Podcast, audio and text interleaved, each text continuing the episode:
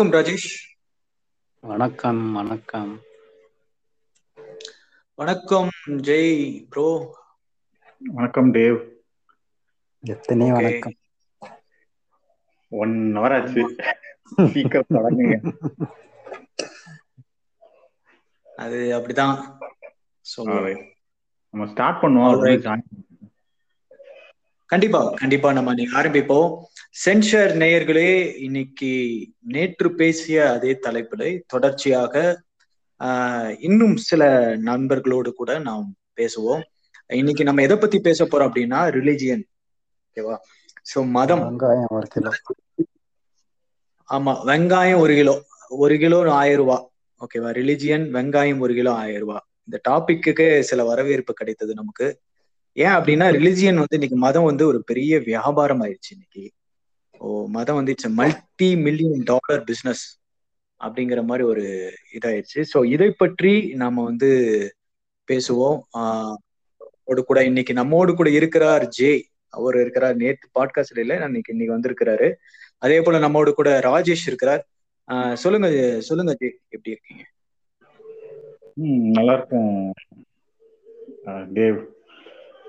So இப்போ எப்படி போகலாம் இன்னைக்கு பாட்காஸ்ட்ல நம்மளுடைய அனுபவங்களை டைரக்டா ஷேர் பண்ண ஆரம்பிக்கணுமா? இல்ல ஆமா முதல்ல நம்முடைய அனுபவங்களை ஆரம்பிப்போம். ஏன்னா இப்போ என்ன நான் என்ன நினைக்கிறேன் அப்படின்னா இப்போ வந்து நம்ம. மதத்துக்கு மதத்தை பத்தி பேசும்போது ரிலீஜியனை பத்தி பேசும்போது நம்ம வந்து எதுவோ வந்து க ஆரம்பத்திலேயே வந்து நம்ம மதத்தை வந்து நமக்கு பிடிக்காத மாதிரி நம்ம நினைச்சுக்கிறோம்.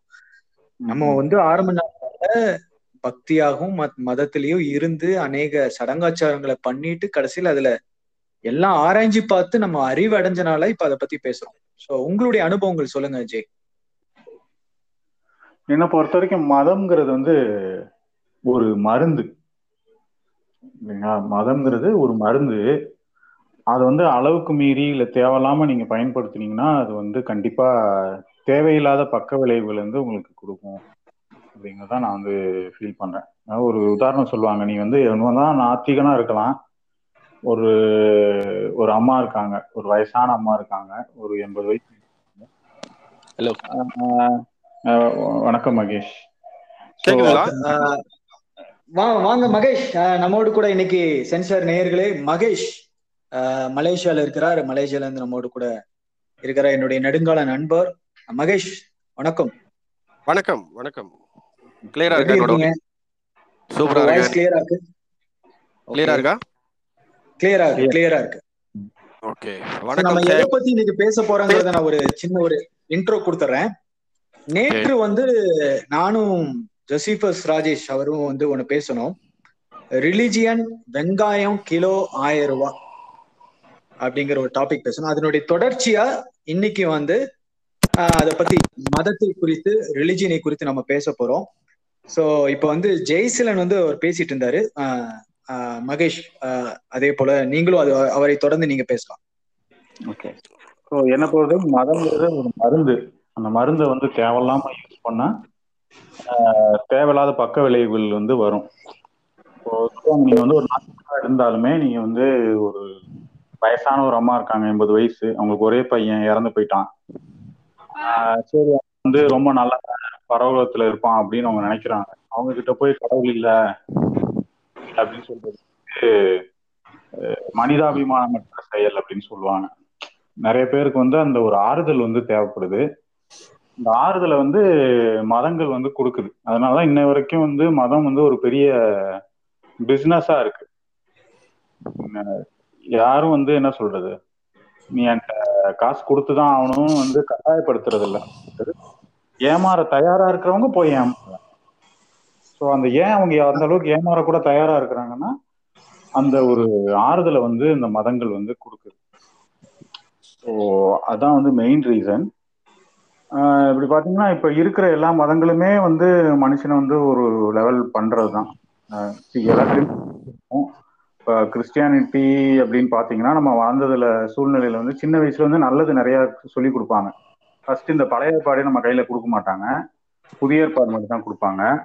ஸோ புதிய ஏற்பாடுல பாத்தீங்கன்னா கொஞ்சம் வந்து ரெவல்யூஷனரியா இருக்கும். ஏன்னா பழைய ஏற்பாடுங்கிறது வந்து முழுக்க முழுக்க அந்த எபிரேய கான்டெக்ட் எழுதியிருப்பாங்க. இந்த யூதர்கள் அப்படிங்கிற கான்டெக்ட்ல இருக்கும். புதிய ஏற்பாடு வந்து கிரேக்கர்கள்ங்கிற கான்டெக்ட்ல இருக்கும்.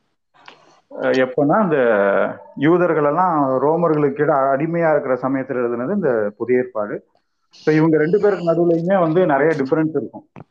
ஓல்டு டெஸ்டமெண்ட் நியூ டெஸ்டமெண்ட் பழைய பாடு பாத்தீங்கன்னா இங்க இருக்கிற இந்த சங் பரிவார் இயக்கங்களுக்கும் அவங்களுக்கும் பெரிய வித்தியாசம் கிடையாது. மாடு கிணத்துல விழுந்தா அதை தூக்கணும்பாங்க. அதே இது ஒரு சனிக்கிழமை ஒரு மனுஷன் விழுந்துட்டானா அவனை தூக்கக்கூடாது அப்படிம்பாங்க. இந்த விறகு வெட்டுறது இந்த மாதிரி விஷயங்கள் எல்லாமே வந்து பழைய ஏற்பாட்டுல நிறைய. புதிய ஏற்பாட்டுல அப்படியே மாறி கேட்டா ஏசு கிறிஸ்து வந்த அப்புறம் அப்படின்னு சொல்லுவாங்க. ஸோ பேசிக்கலி அதுல வந்து நிறைய- நிறைய அரசியல் எல்லாமே இருக்கு.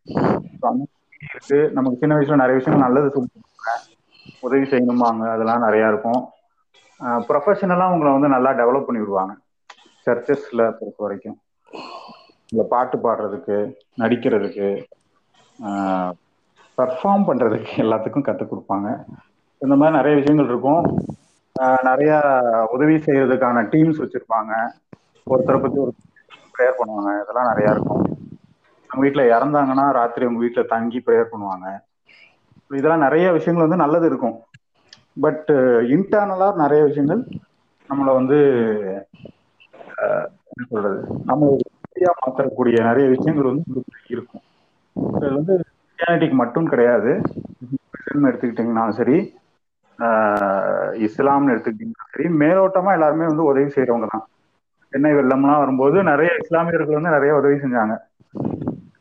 இஸ்லாம்குள்ளார போய் பாத்தீங்கன்னா தான் உங்களுக்கு வந்து அங்க எவ்வளவு பெண்ணடிமைத்தனம் இருக்கு எந்த அளவுக்கு இன்னும் வந்து அவங்க டெவலப் ஆகாம இன்னும் குரான்ல எல்லாம் சொல்லியிருக்கு சொல்லியிருக்குன்னு சொல்லிட்டு இன்னும் அப்படி இருக்கிறாங்க அப்படிங்கிற விஷயங்கள்லாம் உங்களுக்கு தெரியும். ஹிந்துவிசம் ஹிந்துயிசம் பொறுத்த வரைக்கும் அது வந்து ஒரு ரிலீஜன் கிடையாது. நிறைய ரிலீஜன்ஸோட கலவை அப்படின்றதெல்லாம் இருக்கு.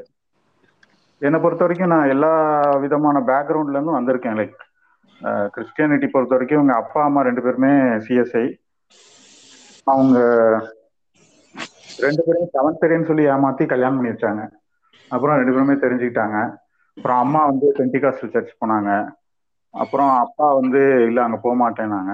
அப்புறம் நாங்க பென்டிகாஸ்ட் சிம்பி சிஎஸ்ஐக்கு வந்தோம். அப்பா பென்டிகாஸ்ட் சர்ச்சுக்கு போக ஆரம்பிச்சாங்க. அப்புறம் அங்கேருந்து நாங்க செவன்த் ரேக்கு போனோம். அப்புறம் இந்த மாதிரி ஒரு பெரிய போராட்டமே வந்து எங்க வீட்டில் நடந்துட்டு இருந்துச்சு. ஆல்மோஸ்ட் எல்லா சர்ச்சுக்குமே போயிருப்போம். சர்ச்சில் இருந்து எல்லாமே போயிருக்கனால உங்க எல்லாரோட விஷயங்களும் தெரியும். வேற ரிலீஜன்ஸ்க்கும் போயிருக்கோம். கடன் பிரச்சனைகள் அந்த மாதிரி இருக்கும்போது இந்த கோவிலுக்கு மாவு விளக்கு வைக்கிறதுல இருந்து எல்லாமே செஞ்சிருக்கோம். ஸோ ஓவரால் தெரியும். இந்த மாதிரி சூழ்நிலையில என்ன ஆகும்னா ஒரு கட்டத்துக்கு மேல நான் சொல்றது கேக்குதா? கேக்குது. ஓகே ஸோ ஒரு கட்டத்துக்கு மேல என்ன ஆகும்னா இவங்களுக்கு வந்து எது நல்லது எது கெட்டது அப்படிங்கிறத விட நம்ம யார் சைடு இருக்கோம் அப்படிங்கிற விஷயத்துக்குள்ளார கொஞ்சம் கொஞ்சமா வந்து புஷ் பண்ண ஆரம்பிச்சிருவாங்க. நான் சின்ன வயசுல வந்து இந்த நல்ல சமாரியின் கதையெல்லாம் சொல்லி ஒரு மாதிரி நம்மளை பக்குவப்படுத்தி உதவி செய்யணும் அப்படிங்கிற விஷயம்லாம் சொல்லிட்டு இருப்பாங்க. போக போக பாத்தீங்கன்னா நம்ம என்ன செய்யறோங்கிறத விட நம்ம வந்து யாரை அக்செப்ட் பண்ணிக்கிட்டோங்கிறது ரொம்ப முக்கியம். அப்படிங்கிறது வந்து சின்ன வயசுல இருந்தே நிறைய சொல்லி தருவாங்க. உதாரணமா இந்த தாவீது கதையெல்லாம் சொல்லுவாங்க. தாவீதுன்னு ஒருத்தர் இருந்தாரு. அவர் வந்து கெட்டதெல்லாம் பண்ணாரு. ஆனா கடவுள் அவர் வந்து ஏத்துக்கிட்டாரு. சவுலுன்னு ஒருத்தர் இருந்தாரு. அவர் பெருசா ஒன்றும் கெட்டது பண்ணல. வேற நாட்டுல அபகரிச்ச ஆட்டுக்குட்டியே பலி கொடுக்காம இருந்தாரு. இப்ப வந்து இதுல என்ன சொல்ல வர்றாங்கன்னா நீ வந்து நல்லது செய்றியா கெட்டது செய்றியாங்கிறது முக்கியம் இல்லை. நீ வந்து உன் உன் கடவுள் சைடு இருக்கியா? அந்த சைடு இல்லையா? அப்படிங்கிறத கொண்டாந்துருவாங்க. ஸோ அப்போ நம்ம டவுட் எல்லாம் நிறைய கேட்போம். அப்போ காந்திஜி வந்து சொர்க்கத்துக்கு போவாரா இல்லையா? இல்ல ஒரு நெல்சன் மண்டேல அங்க போவாரு? இந்த மாதிரி நம்ம வந்து ஒவ்வொருத்தரை பத்தியே கேட்கும்போது at end of the day அவங்க பண்ண நல்லதெல்லாம் நம்ம வந்து எடுத்துக்க மாட்டோம். அவங்களுடைய ரிலீஜன் இல்ல அவங்க எதை அக்செப்ட் பண்ணிக்கிட்டாங்க.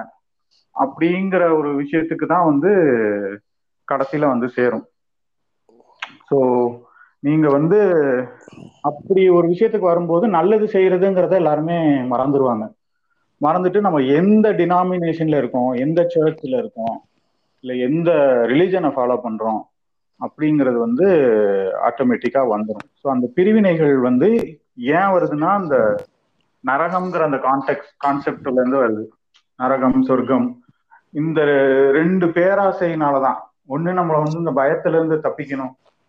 அந்த நரகம்ங்கிற பயத்துல இருந்து தப்பிக்கணுங்கிறதுக்காக இன்னொன்னு அந்த சொர்க்கங்கிற விஷயத்தை அடையணுங்கிறதுக்காக. அந்த விஷயத்துக்காக நம்ம இது பண்ணும்போது நிறைய அந்த மாதிரி என்ன சொல்றது? நம்ம நல்லது செய்யணுமா? இல்லையா? எது சரி அப்படின்னு யோசிக்கிறத விட்டுட்டு நம்ம இப்படி இந்த சைடு வந்துடும் நம்ம யாரோட பிலாங் பண்றோம்? Home to we belong to அப்படிங்கிற மாதிரி வந்துடுவோம் ரொம்ப ரொம்ப அருமையா சொன்னீங்க over to Mahesh now Mahesh இப்போ உங்களை பத்தி சொல்லிட்டு அப்படியே உங்களுடைய அனுபவங்கள் மதத்தோடு கூட ரிலீஜியனோடு கூட இருக்கிற உங்களுடைய அனுபவங்களையும் உங்களுடைய கருத்தையும் நீங்க சொல்லலாம். வணக்கம். மக்களுக்கு என்னுடைய அன்பான வணக்கம். ஆக்சுவலி நான் வந்து ஃப்ரம் மலேசியா என்னுடைய ஆமாம் ஆர்த்தடாக்ஸ் இந்து ஃபேமிலி தான். அம்மா அப்பா ரெண்டு பேருமே வந்து இந்து. ஸோ நம்ம இந்துவில் தான் வளர்க்கப்பட்டோம். இந்துவில் தான் வளர்ந்தேன். என்னுடைய மேரேஜ் என்னுடைய திருமணம் ஆகும் பொழுது பார்த்தீங்கன்னாக்கா என் மனைவி வந்து கிறிஸ்டியன். நான் வந்து ஹிந்து. ஸோ அப்போ என்ன நினச்சினாக்கா அவங்க வீட்டில் வந்து கல்யாணம் பண்ணிக்கணும்னா பொண்ணை நம்ம வந்து லவ் மேரேஜ் காதல் திருமணம். கல்யாணம் பண்ணணும் அப்படின்னு சொன்னாக்கா நீங்கள் கிறிஸ்த மதமாக மாறி அதுக்கப்புறம் தான் பெண்ணை கல்யாணம் பண்ணணும் அப்படின்னு சொல்லிட்டாங்க. நமக்கும் வந்து அந்த காதல் அப்படின்றது ரொம்ப முக்கியமாக பட்டதுனால ஸோ மதம் மாதிரி கல்யாணம் பண்ணோம் சரிங்களா? ஸோ அவங்க வந்து ப்ரோட்டஸ்டன்ஸ் ஆகிட்டு ஒரு ஒரு சர்ச் அதுக்கப்புறம் கல்யாணம் பண்ணும்பொழுது நம்ம மெத்தடிஸ்ட் சர்ச்சில் இருந்தாங்க. ஸோ அப்போ நான் மெத்தடிஸ்ட் சர்ச்சில் தான் உள்ளுக்கு போந்தேன் முத முதல்ல. ஸோ அங்கே தான் ஞானஸ்தானம் எடுத்தது அங்கே தான் வந்து கல்யாணம் பண்ணது எல்லாம் மெத்தடிஸ்ட் சர்ச்சு அதுக்கப்புறம் வந்து திருமணம் ஆனதுக்கு அப்புறமா கொஞ்ச நாள் வார வாரம் வாரம் அந்த சர்ச்சுக்கெல்லாம் போயிட்டு இருப்போம்ல. ஸோ இந்த சர்ச்சுக்கெல்லாம் போயிட்டு இருக்கும் பொழுது கொஞ்சம் பிடிப்பு வந்தது. ஸோ கொஞ்சம் பிடிப்பு வந்தோடனே சர்ச்சில் கொஞ்சம் இன்வால்வ் ஆக ஆரம்பித்தோம் அப்போ கொஞ்சம் கொஞ்சம் இந்த மினிஸ்ட்ரிலாம் செய்ய ஆரம்பித்தோன்னே நம்மளை கொஞ்சம் புகழலாம் ஆரம்பிப்பாங்களே ஸோ அந்த மாதிரி ஒரு காலகட்டங்கள் வரும்பொழுது நம்மளுக்கு கொஞ்சம் லீடர் அந்த மாதிரி பொறுப்புலாம் கொஞ்சம் போட்டு விட்டாங்க. அது முடிஞ்சதுக்கு அப்புறம் பார்த்தீங்கன்னாக்கா இந்த ஆவிக்குரிய மக்களோடு கூட சோ கால்டு ஆவிக்குரிய மக்கள்னு சொல்லுவாங்களே அவங்களோட கூட ஈடுபாடு நம்ம கொஞ்சம் கூட வர ஆரம்பிச்சது. லைக் சேம் நம்ம இங்கே உள்ள உள்ளுக்கு இருக்கிற நம்மளுடைய ராஜேஷ். ஸோ மற்ற நாடுகளில் இருக்கக்கூடிய நண்பர்கள் கூட நிறைய நமக்கு தொடர்பு கிடைச்சிச்சு. ஸோ இந்த மாதிரி இருக்கும் பொழுது நிறைய அந்த பாசஸ் மீட்டிங் அந்த மாதிரிலாம் அட்டன் பண்ண ஆரம்பித்தோம் ஸோ அதுக்கப்புறம் பார்த்தீங்கன்னா ஒன் டைம் வந்து நான் மெத்தடிஸ்ட்லேருந்து வெளியாகி நானே ஒரு இண்டிபெண்டன்ட் சர்ச்சோட பாஸ்டராகவும் ஆகிட்டேன் ஸோ அதுக்கப்புறம் ஒரு சர்ச் வச்சு பார்ட் டைமில் நடத்திட்டு இருந்தோம்.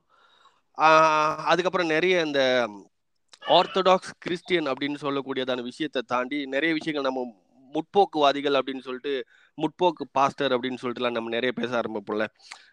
ஸோ அந்த மாதிரி பேசும்பொழுது தான் எனக்கு நிறைய விஷயங்கள் அதாவது பைபிள் நம்மளை எப்படி பாதையை மாற்றி கொண்டு போனது அப்படின்ற ஒரு விஷயம் தெரிஞ்சிச்சு. அதுக்கப்புறம் எனக்கு அந்த மினிஸ்ட்ரி செய்கிறதுல ஆர்வம் இல்லை சர்ச் வச்சிருக்கிறதுல ஆர்வம் இல்லை. இது தவறான ஒரு சிந்தனை நம்ம மனிதத்தை பரப்பல. நம்ம நம்மளும் இதை தான் செய்கிறோம் ஸோ ஒவ்வொரு கட்டத்துலையும் ஒரு ரெவல்யூஷன் வந்துக்கிட்டே இருக்கும்ல. நம்ம மெத்தடிஸில் இருக்கும்போது பார்த்தீங்கன்னாக்கா எல்லாரும் நரகத்துக்கு போயிட்டு இருக்காங்க அவங்களாம் பரகலத்துக்கு கூப்பிட்டு போகணும். எல்லாத்தையும் ரட்சிப்புக்குள்ள கொண்டு வரணும் அப்படின்னு நம்ம ஒவ்வொரு ஆளாக கூப்பிட்டு சர்ச்சுக்கு கூப்பிட்டு வருவோம். போய் யாருக்காவது அந்த பெம்ப்ளெட்ஸை கொடுப்போம். மினிஸ்ட்ரி ரோட்டில் ரோடாக போய் ஒரு ஆளாக சந்திப்போம். ஸோ இந்த மாதிரி காரியங்கள்லாம் செய்யும் பொழுது நமக்கு என்னென்னா அவங்கெல்லாம் வெளியில் கஷ்டப்படுறாங்க. அவங்கள செத்ததுக்கு அப்புறம் எங்கேயும் போக போகிறாங்க அப்படின்னு சொல்லி நினைப்போம்ல.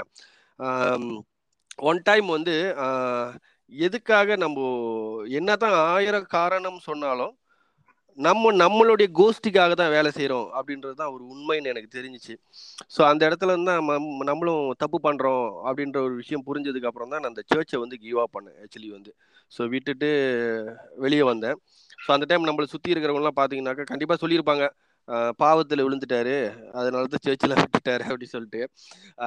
நம்மளோட தலைப்பு ரொம்ப சுவாரஸ்யமா இருந்தது. நம்மளுடைய டேவிட் சாமியல் கொடுத்த தலைப்பு ரொம்ப நல்லா இருந்தது. எனக்கு ரொம்ப பிடிச்சிருந்தது. என்னன்னா வெங்காயம் ஒரு கிலோ எத்தனை ரூபா அப்படின்னு சொல்லி போட்டிருந்தாருல ஸோ ஆக்சுவலி என்னன்னா வெங்காயம் ஒரு கிலோ ஆயிரம் ரூபா. இதுதான் வந்து ஒட்டுமொத்த ரிலீஜனும் அப்படின்னு நான் நினைக்கிறேன். ஆஹ் வியாபாரம். ஆஹ் ஒட்டுமொத்த ரிலீஜனுமே உண்மையிலேயே வியாபாரம் மட்டும்தான். வியாபாரத்தை தாண்டி எதுவுமே இல்லை அப்படின்றது தான் என்னுடைய ஒரு கருத்து. நம்ம ஜே பேசும்போது ரொம்ப அழகா சொன்னாரு. சின்ன ஆக்சுவலி நான் பைபிளே மறந்துட்டேன் ரொம்ப நாளா. அது படிக்காம விட்டதுனால நான் பைபிளே ரொம்ப மறந்துட்டேன். நிறைய விஷயங்கள் எனக்கு ஞாபகமும் இல்லை. நான் விட்டுட்டு என் பாதையை பார்த்துட்டு பிஸ்னஸை பார்த்துட்டு ஃபேமிலியை பார்த்துட்டு நம்ம அப்படியே கேரி ஆன் பண்ணி போயிட்டே இருக்கோம். ஒரு சில விஷயம்லாம் அவர் ஞாபகப்படுத்தினார் மறுபடியும். பழைய ஏற்பாடு புதிய ஏற்பாடு எபிரியர்கள் கிரேக்கர்கள் நல்ல சமாரியன். ஸோ இந்த மாதிரி விஷயங்கள்லாம் நம்ம கேட்டே ரொம்ப நாள் ஆச்சு. தாவி இது இன்னைக்கு புதுசாக கேட்ட மாதிரி எனக்கு ஒரு ஃபீலிங் வா ரொம்ப நாள் கழிச்சு கேட்டிருக்கோம்பா இது அப்படின்னு சொல்லிட்டு. ஸோ அவர் பேசும்போது ரொம்ப அழகாக சொன்னார். ஒவ்வொரு மதத்திலையும் பார்த்தீங்கன்னாக்கா மதம் என்பது நல்லதா கெட்டதா அப்படின்னு பார்க்கும் பொழுது ஒரு ஒழுங்கு வர்றதுக்காக தான் மதத்தை பரப்ப ஆரம்பிச்சாங்க அப்படின்ற ஒரு விஷயம் இருக்கு. என்னதான் இருந்தாலும் சின்ன பிள்ளையில நம்மளுக்கு வந்து டிசிப்ளினா இருக்கணும். இத்தனை மணிக்கு இதை செய்யணும். இவங்களோட கூட சேரணும். இதெல்லாம் பண்ணக்கூடாது. இதெல்லாம் பண்ணணும். அப்படின்னு சொல்றதுக்காக தான் எல்லா மதத்துலேயும் வந்து மதத்தை வந்து உருவாக்கி வச்சிருந்தாங்கன்னு நினைக்கிறேன். அதான் அது எந்த சுய லாபத்துக்காக பயன்படுத்தினானுங்களோ எது எது எதுக்காக வந்து அப்பயே வந்து ஒரு பெரிய ஒரு தூர நோக்கு சிந்தனை இருந்திருக்கும்னு நினைக்கிறேன் அந்த மதவாதிகளுக்கெல்லாம். இதை வச்சு கண்டிப்பாக நம்ம வியாபாரம் செஞ்சு ஆகணும்னு சொல்லிட்டு அதனால தான் மதத்தை உருவாக்கியிருக்காங்க உங்களுக்கு சின்ன பிள்ளையில கொஞ்சம் டிசிப்ளின் வர்றதுக்காக மதத்தை பயன்படுத்தலாம். ஆனா அந்த- அந்த அந்த மக்களை வந்து நம்ம டிசிப்ளின் படுத்துறோம் அப்படின்னு சொல்றதை விட அந்த பிள்ளைங்களை அபியூஸ் பண்றோம் அப்படின்றத நான் இன்னைக்கு எடுத்துக்கிறேன். அப்போ வந்து நம்ம பிள்ளைய அந்த சர்ச்சில் வளர்க்கும் பொழுது நமக்கு எப்படி தோணுச்சுன்னா சண்டே ஸ்கூலுக்கு அனுப்புவோம். பிள்ளைங்க வந்து நல்லா நீட்டாக ட்ரெஸ் பண்ணணும். ஜீன்ஸ்லாம் போட்டால் நமக்கு பிடிக்காது. நல்லா நீட்டாக டை கட்டி கோட் ஷூட்லாம் போட்டால் தான் டிசிப்ளினாக இருக்கிற மாதிரிலாம் நமக்கு தோணும்ல? இதெல்லாம் ஃபீல் பண்ணியிருக்கீங்களா நீங்கள் இப்போ நம்ம சர்ச்சில் பார்த்தீங்கன்னா வெள்ளை கலர் மட்டும்தான் போடுவாங்க. ரொம்ப கண்ணை கவர்ற மாதிரிலாம் போடக்கூடாது. இந்த கருப்புலாம் போடக்கூடாது. இதெல்லாம் வந்து தேவனுக்கு ரொம்ப பிடிக்காத ஒரு விஷயம். இதெல்லாம் நம்மளே வந்து அந்த கோட்பாடுகளை உள்ளுக்கு திணிச்சு விட்டுட்டோம் இல்லையா? இப்போ நமக்கு நினைக்கும் பொழுது இன்னைக்கு எனக்கு இப்போ புதுசா ஒரு ரெண்டு பிள்ளைங்க பிறந்தாங்க நான் சேர்ச் விட்டு வெளியானதுக்கு அப்புறம். இப்போ அந்த பிள்ளைங்களை மறுபடியும் அந்த மாதிரி சேர்ச்சுக்குள்ள வளர்த்தது ஒரு பையனை வளர்த்தது எந்த அளவுக்கு நான் அவனை எபியூஸ் பண்ணியிருக்கேன்னு இப்போதான் எனக்கு தெரியுது. ஸோ அவங்களுக்கான சுதந்திரத்தை நம்ம அவங்களுக்கு கொடுக்க தவறோம்னு நினைக்கிறேன். அந்த ரிலிஜன் பீப்புள் அதுவும் கட்டாயமாக இந்த ஹிந்து பேக்ரவுண்டில் கூட அந்த அளவுக்கு இருக்குமான்னு தெரியல. ஆனால் நம்ம ரொம்ப டிசிப்ளினா இருக்கிறோம் அப்படின்னு சொல்லிட்டு கிறிஸ்டியன்ஸும் இந்த இஸ்லாமும் ஒவ்வொரு வாரமும் பிள்ளைங்க மேல ஒவ்வொரு நாளும் அந்த பைபிளை படிக்க சொல்லி இந்த ஜெபம் பண்ண சொல்லி அந்த எபியூஸை வந்து ரொம்ப அழுத்தமா நம்ம கொடுக்குறோம் அப்படின்னு நான் நம்புறேன். இப்போ எனக்கு அது ரொம்ப நல்லா புரியுது. ஏன்னா ஒரு வயசுக்கு வந்ததுக்கு அப்புறம் அவர்கள் ஒரு தேர்வை செய்யலாம். ஆனா நாம அவங்களுக்கு தேர்வே கொடுக்காம இதுதான் உன்னோட அப்படின்னு சொல்லி ரொம்ப அழுத்தமா அவங்களை அது உள்ள கொண்டு போய் அதுக்கப்புறம் அவனையும் பைத்தியக்காரனாக்கி இப்போ நீங்க பாருங்க கண்மூடித்தனம் அப்படின்றது எந்த அளவுக்கு கிறிஸ்டின் மத்தியில் இருக்குனாக்கா இப்ப நம்ம இஸ்ரேல் பாலஸ்தீன பிரச்சனைகள் எடுத்துக்கலாம் பாருங்க. எதுக்கு யாருக்கு என்ன நோக்கம் அப்படிலாம் நமக்கு எவனுக்குமே எதுவுமே தெரியாது. ஆனா பைபிள்ல இஸ்ரேல் அப்படின்ற ஒரு விஷயம் ஹீரோவா இருக்கிறதுனால இந்த கிறிஸ்தவர்கள் ஆட்டோமேட்டிக்கா இஸ்ரேலுக்கு சப்போர்ட் பண்றாங்க. இவங்களுக்கு சரித்திரம் தெரியாது. ஒரு விளக்கணையும் தெரியாது. ஆனா அவ்வளவு ஒரு கண்மூடித்தனமா அவர் ஸ்கூலுக்கே போயிருக்க மாட்டாரு. ஆனா இஸ்ரேலுக்கு தான் சப்போர்ட் பண்றாரு. ஸோ படிப்பறிவே இல்ல. நீ எப்படி ஒரு ஒரு நாடு இன்னொரு நாடு மேல போர் எடுக்குது? நீ யாருக்கு சப்போர்ட் பண்ணுவ? அப்படின்னு உங்களுக்கு அந்த சாதாரண அந்த லாஜிக்னஸ் கூட புரிய மாட்டேது. ஏன் சண்டை போடுறாங்க? இதுக்கு போய் ஆழமான விஷயம் என்ன? எப்படி வந்து இந்த நாடு உருவானுச்சு? இதெல்லாம் சொன்னா கூட நம்மளை கேலி பண்றானுங்க. கிறிஸ்தவர்களை இதை வந்து ஆண்டவரே வந்து பாலஸ்தீன் அழிக்க சொல்லியிருக்காரு ஆண்டவரே பாலஸ்தீன் அழியன்னு சொல்லியிருக்கிறாரு அப்படின்னு சொல்லிட்டு ரொம்ப கண்மூடித்தனமா இருக்கிறாங்க. நம்ம இதுதான் நம்ம சொல்றோம் ரிலீஜன் மேக் பீப்புள் பிளைன் அப்படின்னு சொல்றோம்ல. ரொம்ப முட்டாளாக்கிடும் எவ்வளோ பெரிய ஆட்களாக இருந்தாலும் பார்த்தீங்க ஒரு லாயராக இருக்கட்டும் டாக்டராக இருக்கட்டும் நல்லா படிச்சிருப்பாரு. ஆனால் சபைக்குள்ளே வந்து பாஸ்டர் சொல்கிறது தான் கையை கட்டி நின்று கேட்டிருப்பாரு. அவ்வளோ பெரிய அறிவாளியாக இருந்தாலும் கூட. ஏன்னா அந்த அளவுக்கு மதம் என்பது அவர்களுடைய கண்களை அந்த அளவுக்கு குருடாக்கி வச்சிருக்கு. ஸோ மதம் வெறும் வியாபாரமாக மட்டும்தான் இருக்குது அப்படின்னு நான் நினைக்கிறேன். இந்த வியாபாரத்துக்கு நம்மளை எல்லாமே வந்து இருக்கிற அந்த ஓலிமை பயன்படுத்திக்கிறாங்க ஒரு சில பொலிட்டிஷியன் ஸோ மக்கள் ஒன்றாய் இருக்கிறது வந்து இவங்களுக்கு கூடாத ஒரு காரியம் இருக்கக்கூடாது. அதனால மதத்தை வந்து பயன்படுத்தி மக்களை பிளவுபடுத்தி மதத்தின் பெயரை சொல்லி நம்மளை பிரித்து வச்சுட்டு ஸோ அப்படிதான் உலகம் ஓடிக்கிட்டு இருக்குன்னு நான் நினைக்கிறேன். ஓகே ரொம்ப. நல்லா சொன்னீங்க மகேஷ். மகேஷ் ரொம்ப நல்லா சொன்னீங்க. தேங்க்யூ சாம் சோ மதம் வந்து ஒரு வியாபாரம் என்பதை நம்ம நிரூபணப்படுத்துறோம். நேற்று. பாட்காஸ்ட்ல வந்து ஒரு சின்ன. விமர்சனம் வந்தது இருந்தது. இதை நான் இப்ப உங்ககிட்ட நான் சொல்ல நினைக்கிறேன். சோ மதங்கிறது வெறும் நம்ம கிறிஸ்துவ மதத்தை மாத்திரம் குறிப்பிட்டு பேசுறோம். கிறிஸ்துவ மதமா? இல்ல எல்லா மதங்களுங்கள பாருங்க இப்ப வந்து கிறிஸ்துவன் ஒருத்தங்கிட்ட கேட்டனா என்னோட மதம் தான் சிறந்ததுங்க சரிங்களா? ஆனா ஒரு இந்துவை போய் கேட்டானா என்னுடைய மதம் தாங்க சிறந்தது. எங்களுக்கு வந்து. பாத்தீங்கன்னா இவ்வளவு இது இருக்குதுங்க ஒரு முகமதியர் கேட்டா என்னுடைய மதம் தாங்க சிறந்தது அப்படிங்கிறான் சோ. மதமே அந்த மதங்கிற அந்த சிஸ்டமே வந்து இங்க வந்து எரர் அது வந்து பிரச்சனைக்குரியதா? அப்படிங்கறதா நம்ம வந்து தெளிவுபடுத்த விரும்புறோம். சோ. அது அது எந்த விதத்துல மதங்கிற அந்த சிஸ்டம் எந்த விதத்துல மனிதனுக்கு நன்மையை கொடுக்குதா? இல்ல- இல்ல தீமையை கொடுக்குதா? அப்படிங்கறத நம்ம வந்து இப்போ டிஸ்கஸ் பண்ணிட்டு அடுத்த ஒரு டிஸ்கஷன் பண்ணலாம். சோ அத பத்தி நீங்க என்ன நினைக்கிறீங்க?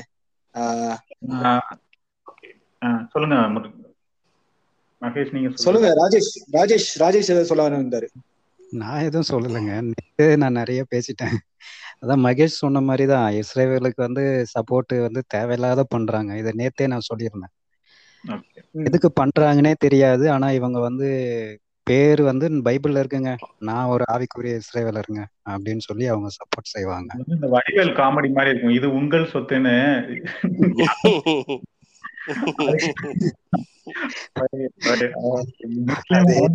வச்சுக்குவான். கிறிஸ்டியன் அவனுக்குன்னு இது யூதர்கள் அவனுக்குன்னு எழுதி வச்சுக்குவான். ம். ஆரியர்கள் அவங்களுக்குன்னு எழுதி வச்சுக்குவாங்க.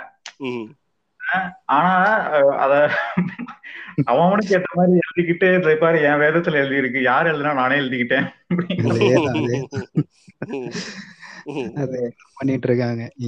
மதங்கிற சிஸ்டம் சிஸ்டமே வந்து அது ஒரு பெரிய பிரச்சனைக்குரிய ஒரு காரணமா இருக்கிறது. இருந்திருக்கும்னு சொல்லிட்டு நிறைய ரிசர்ச் எல்லாம் இருக்கு. இப்போ எவல்யூஷன் பத்தி நிறைய ராஜேஷ் வந்து சொல்லுவாங்க.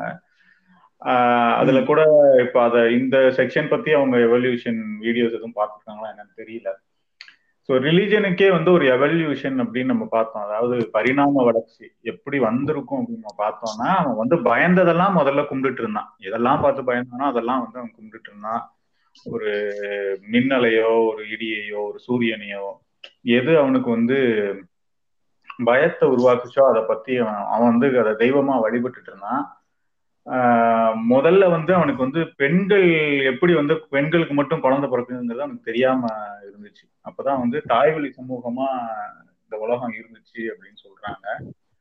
ஸோ அப்போ வந்து அவனுக்கு பெண்களை தான் வந்து தெய்வமா வழிபட்டுக்கிட்டு இருந்தான். அந்த சமயங்கள்ல நாடு இனம் அப்படிங்கிற இந்த பிரிவினை எல்லாம் இல்லாம உலகம் முழுக்க வந்து ஒரு ஒரு ஆர்கனிசம் அதாவது ஒரு உயிரினம். உலகமே ஒரு உயிரினம். அந்த உயிரினத்துக்குள்ள இருக்கிற சப் உயிரினங்கள் நாம அப்படிங்கிற மாதிரி. அதாவது நமக்குள்ளவே பாத்தீங்கன்னா நிறைய இந்த பாக்டீரியா அது இது நிறைய இருக்கு. நமக்குள்ள கிருமிகள் எல்லாமே இருக்கு. அந்த மாதிரி நம்மளும் வந்து இந்த உலகத்துல நம்ம ஒரு கிருமி மாதிரி தான் நம்ம வந்து இதுலக்குள்ள வாழ்ந்துகிட்டு இருக்கோம் அப்படிங்கிற எண்ணத்துல அவன் இதுல பாத்தீங்கன்னா இன்னொன்னு பாத்தீங்கன்னா மனிதன் வந்து அவனை விட பெரிய பெரிய பெரிய பெரிய சூரியனை பாக்குறான் நிலாவை பாக்குறான் வானங்களை பாக்குறான். அப்போ அவனுக்குள்ள ஒரு எண்ணங்கள் தோண்டி இருக்கணும். என்னடா இவன் நமக்கு மேல வந்து இவ்வளவு பெரிய சூரியன் இருக்கு இதை படைக்கிறதுக்கு இதை விட பெரிய ஒரு ஆள் இருக்கணும். அதெல்லாம் வந்து அப்படிங்கிற வந்து வந்திருக்கு. லேட்டரா வந்து டைரக்டா அந்த இதெல்லாம் வந்து அவன் வழிபட்டுட்டு இருந்தான். மத பிரச்சனைகள் வந்து வந்ததில்லை. ஏன்னா அவனுக்கு தேவையானது என்னன்னா அவன் சாப்பாடுக்கு தேவையானதையும் அவனுக்கு எது கொள்ளுமோ அதையும் நினைச்சுதான் அவன் வந்து பயந்து அதெல்லாம் உருவாக்கி வச்சிருந்தான்.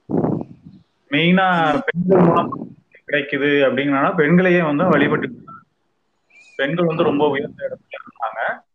பிற்காலத்துல அந்த ஆரியன் ரிலீஜன் இதெல்லாம் வர வந்த பிறகு வந்து ஆண்களை வந்து மையப்படுத்தி பெண்கள் வந்து சின்ன தெய்வங்களா மாற்றினது பின்னாடி வந்ததுதான் அது வந்து இது இப்ப அந்த பெண் உறுப்பையும் ஆண் உறுப்பையும் வணங்க கூட ஆரம்பிச்சிருக்காங்க. ஆமா. ஏதோ. ஒரு நிமிஷம் ஒரே நிமிஷம். ஏதோ காத்து சத்தம் கேக்குது. கொஞ்சம் பின்னாடி வச்சு பேசுனீங்கன்னா. சொல்லுங்க சொல்லுங்க ராஜ். அதான்யா அவர் சொல்லிட்டு இருந்த மாதிரி பெண் உறுப்பையும் ஆண் உறுப்பையும் கூட இன்னைக்கும் இருக்குது அந்த மாதிரி கல்ச்சர்ஸ் ஜப்பான்லயோ எங்கேயோ நினைக்கிறேன். இது இங்க சைனாலயோ ஜப்பான்ல மகேஷ். ஐயாக்கு நிறைய தெரியும். ஆமா. ஒரு சில. நாட்டுகளே இருக்கு. முதல்ல யோனியை தான் வழிபட்டு இருக்கணும் இப்போ வந்து அது மாறி போயிடுச்சு. அதுக்கு என்ன தெரியுமாயா அதுக்கு?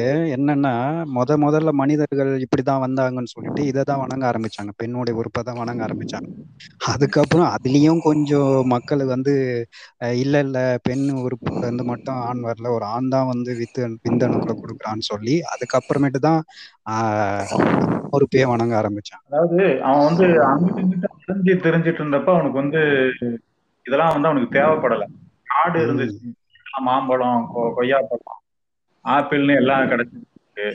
அவனுக்கு மிருகங்கள் அடிச்சு சாப்பிட்டான். அவன் வந்து ஒரு இடத்துல தங்க மாட்டான். காலையில ஒரு இடம் மத்தியானம் சாயங்காலம் ஒரு இடம். ஒவ்வொரு சீசனுக்கு ஒரு அவன் மாறிக்கிட்டு இருந்தப்போ இதெல்லாம் தேவைப்படல. எப்போ வந்து அவனுடைய அந்த பிறக்குதுங்கிறது தெரியும். அவன் அந்த லேண்டுங்கிற பொசஷன் இந்த சொத்துக்கள் அப்படின்னு கொண்டு வரும்போது பெண்களையும் தன்னுடைய சொத்தா மாத்தணும்னு அப்பதான் வந்து ஆண்வழி சமூகமா அது வந்து மாறுச்சு. அப்பதான் இந்த கர்த்தராகிய கடவுள் ஆபிரகாமோட கடவுள் எல்லாம் வருது அது அதோட ஒரு பிரிவாதான் இந்த ஆரிய மதமுமே அதோட ஆஹ், பெர்சியால கூட அர்த்தசாஸ்திரான்னு ஒரு அவர் வந்து இந்த யூதர்கள் அடிமையா வச்சிருப்பாரு. அங்க இருந்துதான் அவங்க வந்தாங்க அப்படிங்கிறதுக்கெல்லாம் சில வரலாறு சொல்லுவாங்க. ஸோ அப்படி இருக்கும்போது வந்து எப்போ வந்து நம்ம கீழே ஒருத்தன் இருக்கணும் அப்படிங்கிற எண்ணம் வந்துச்சோ அப்பதான் இந்த மதங்கள் வந்து மேல் நோக்கி ஆஹ், ஆணை தலைமை தலைவனாக கொண்ட மதங்கள். இப்ப வந்து ஆஹ், என்ன சொல்றது? இயேசு கிறிஸ்து ஒரு பெண் வழியா பிறக்கிறது பிரச்சனையா இருக்கும். அவங்க வந்து கன்னியா இருக்கணும். அந்த பியூரிட்டியை வந்து காப்பாற்றணும். அப்படிங்கிறது இருந்துச்சு. பட் uh, இப்போ மோசே இல்ல ஆபரகாம் இந்த மாதிரி எல்லாருமே வந்து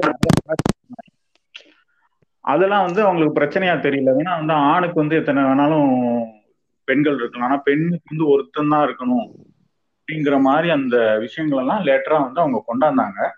அதுக்கு வந்து அவங்களுக்கு ஒரு ஆண் கடவுள் தான் தேவைப்பட்டுச்சு. ஆனாதான் அவன் வர்ணிக்கும் போது கூட தாடி வச்சிருந்தாரு வெள்ளை தாடி வச்சிருந்தாரு பிரவுன் கலர் ஸ்கின் இருந்துச்சுன்னு அவன் அவன் எப்படி இருந்தானோ அந்த மாதிரி அவனுடைய கடவுளையும் வந்து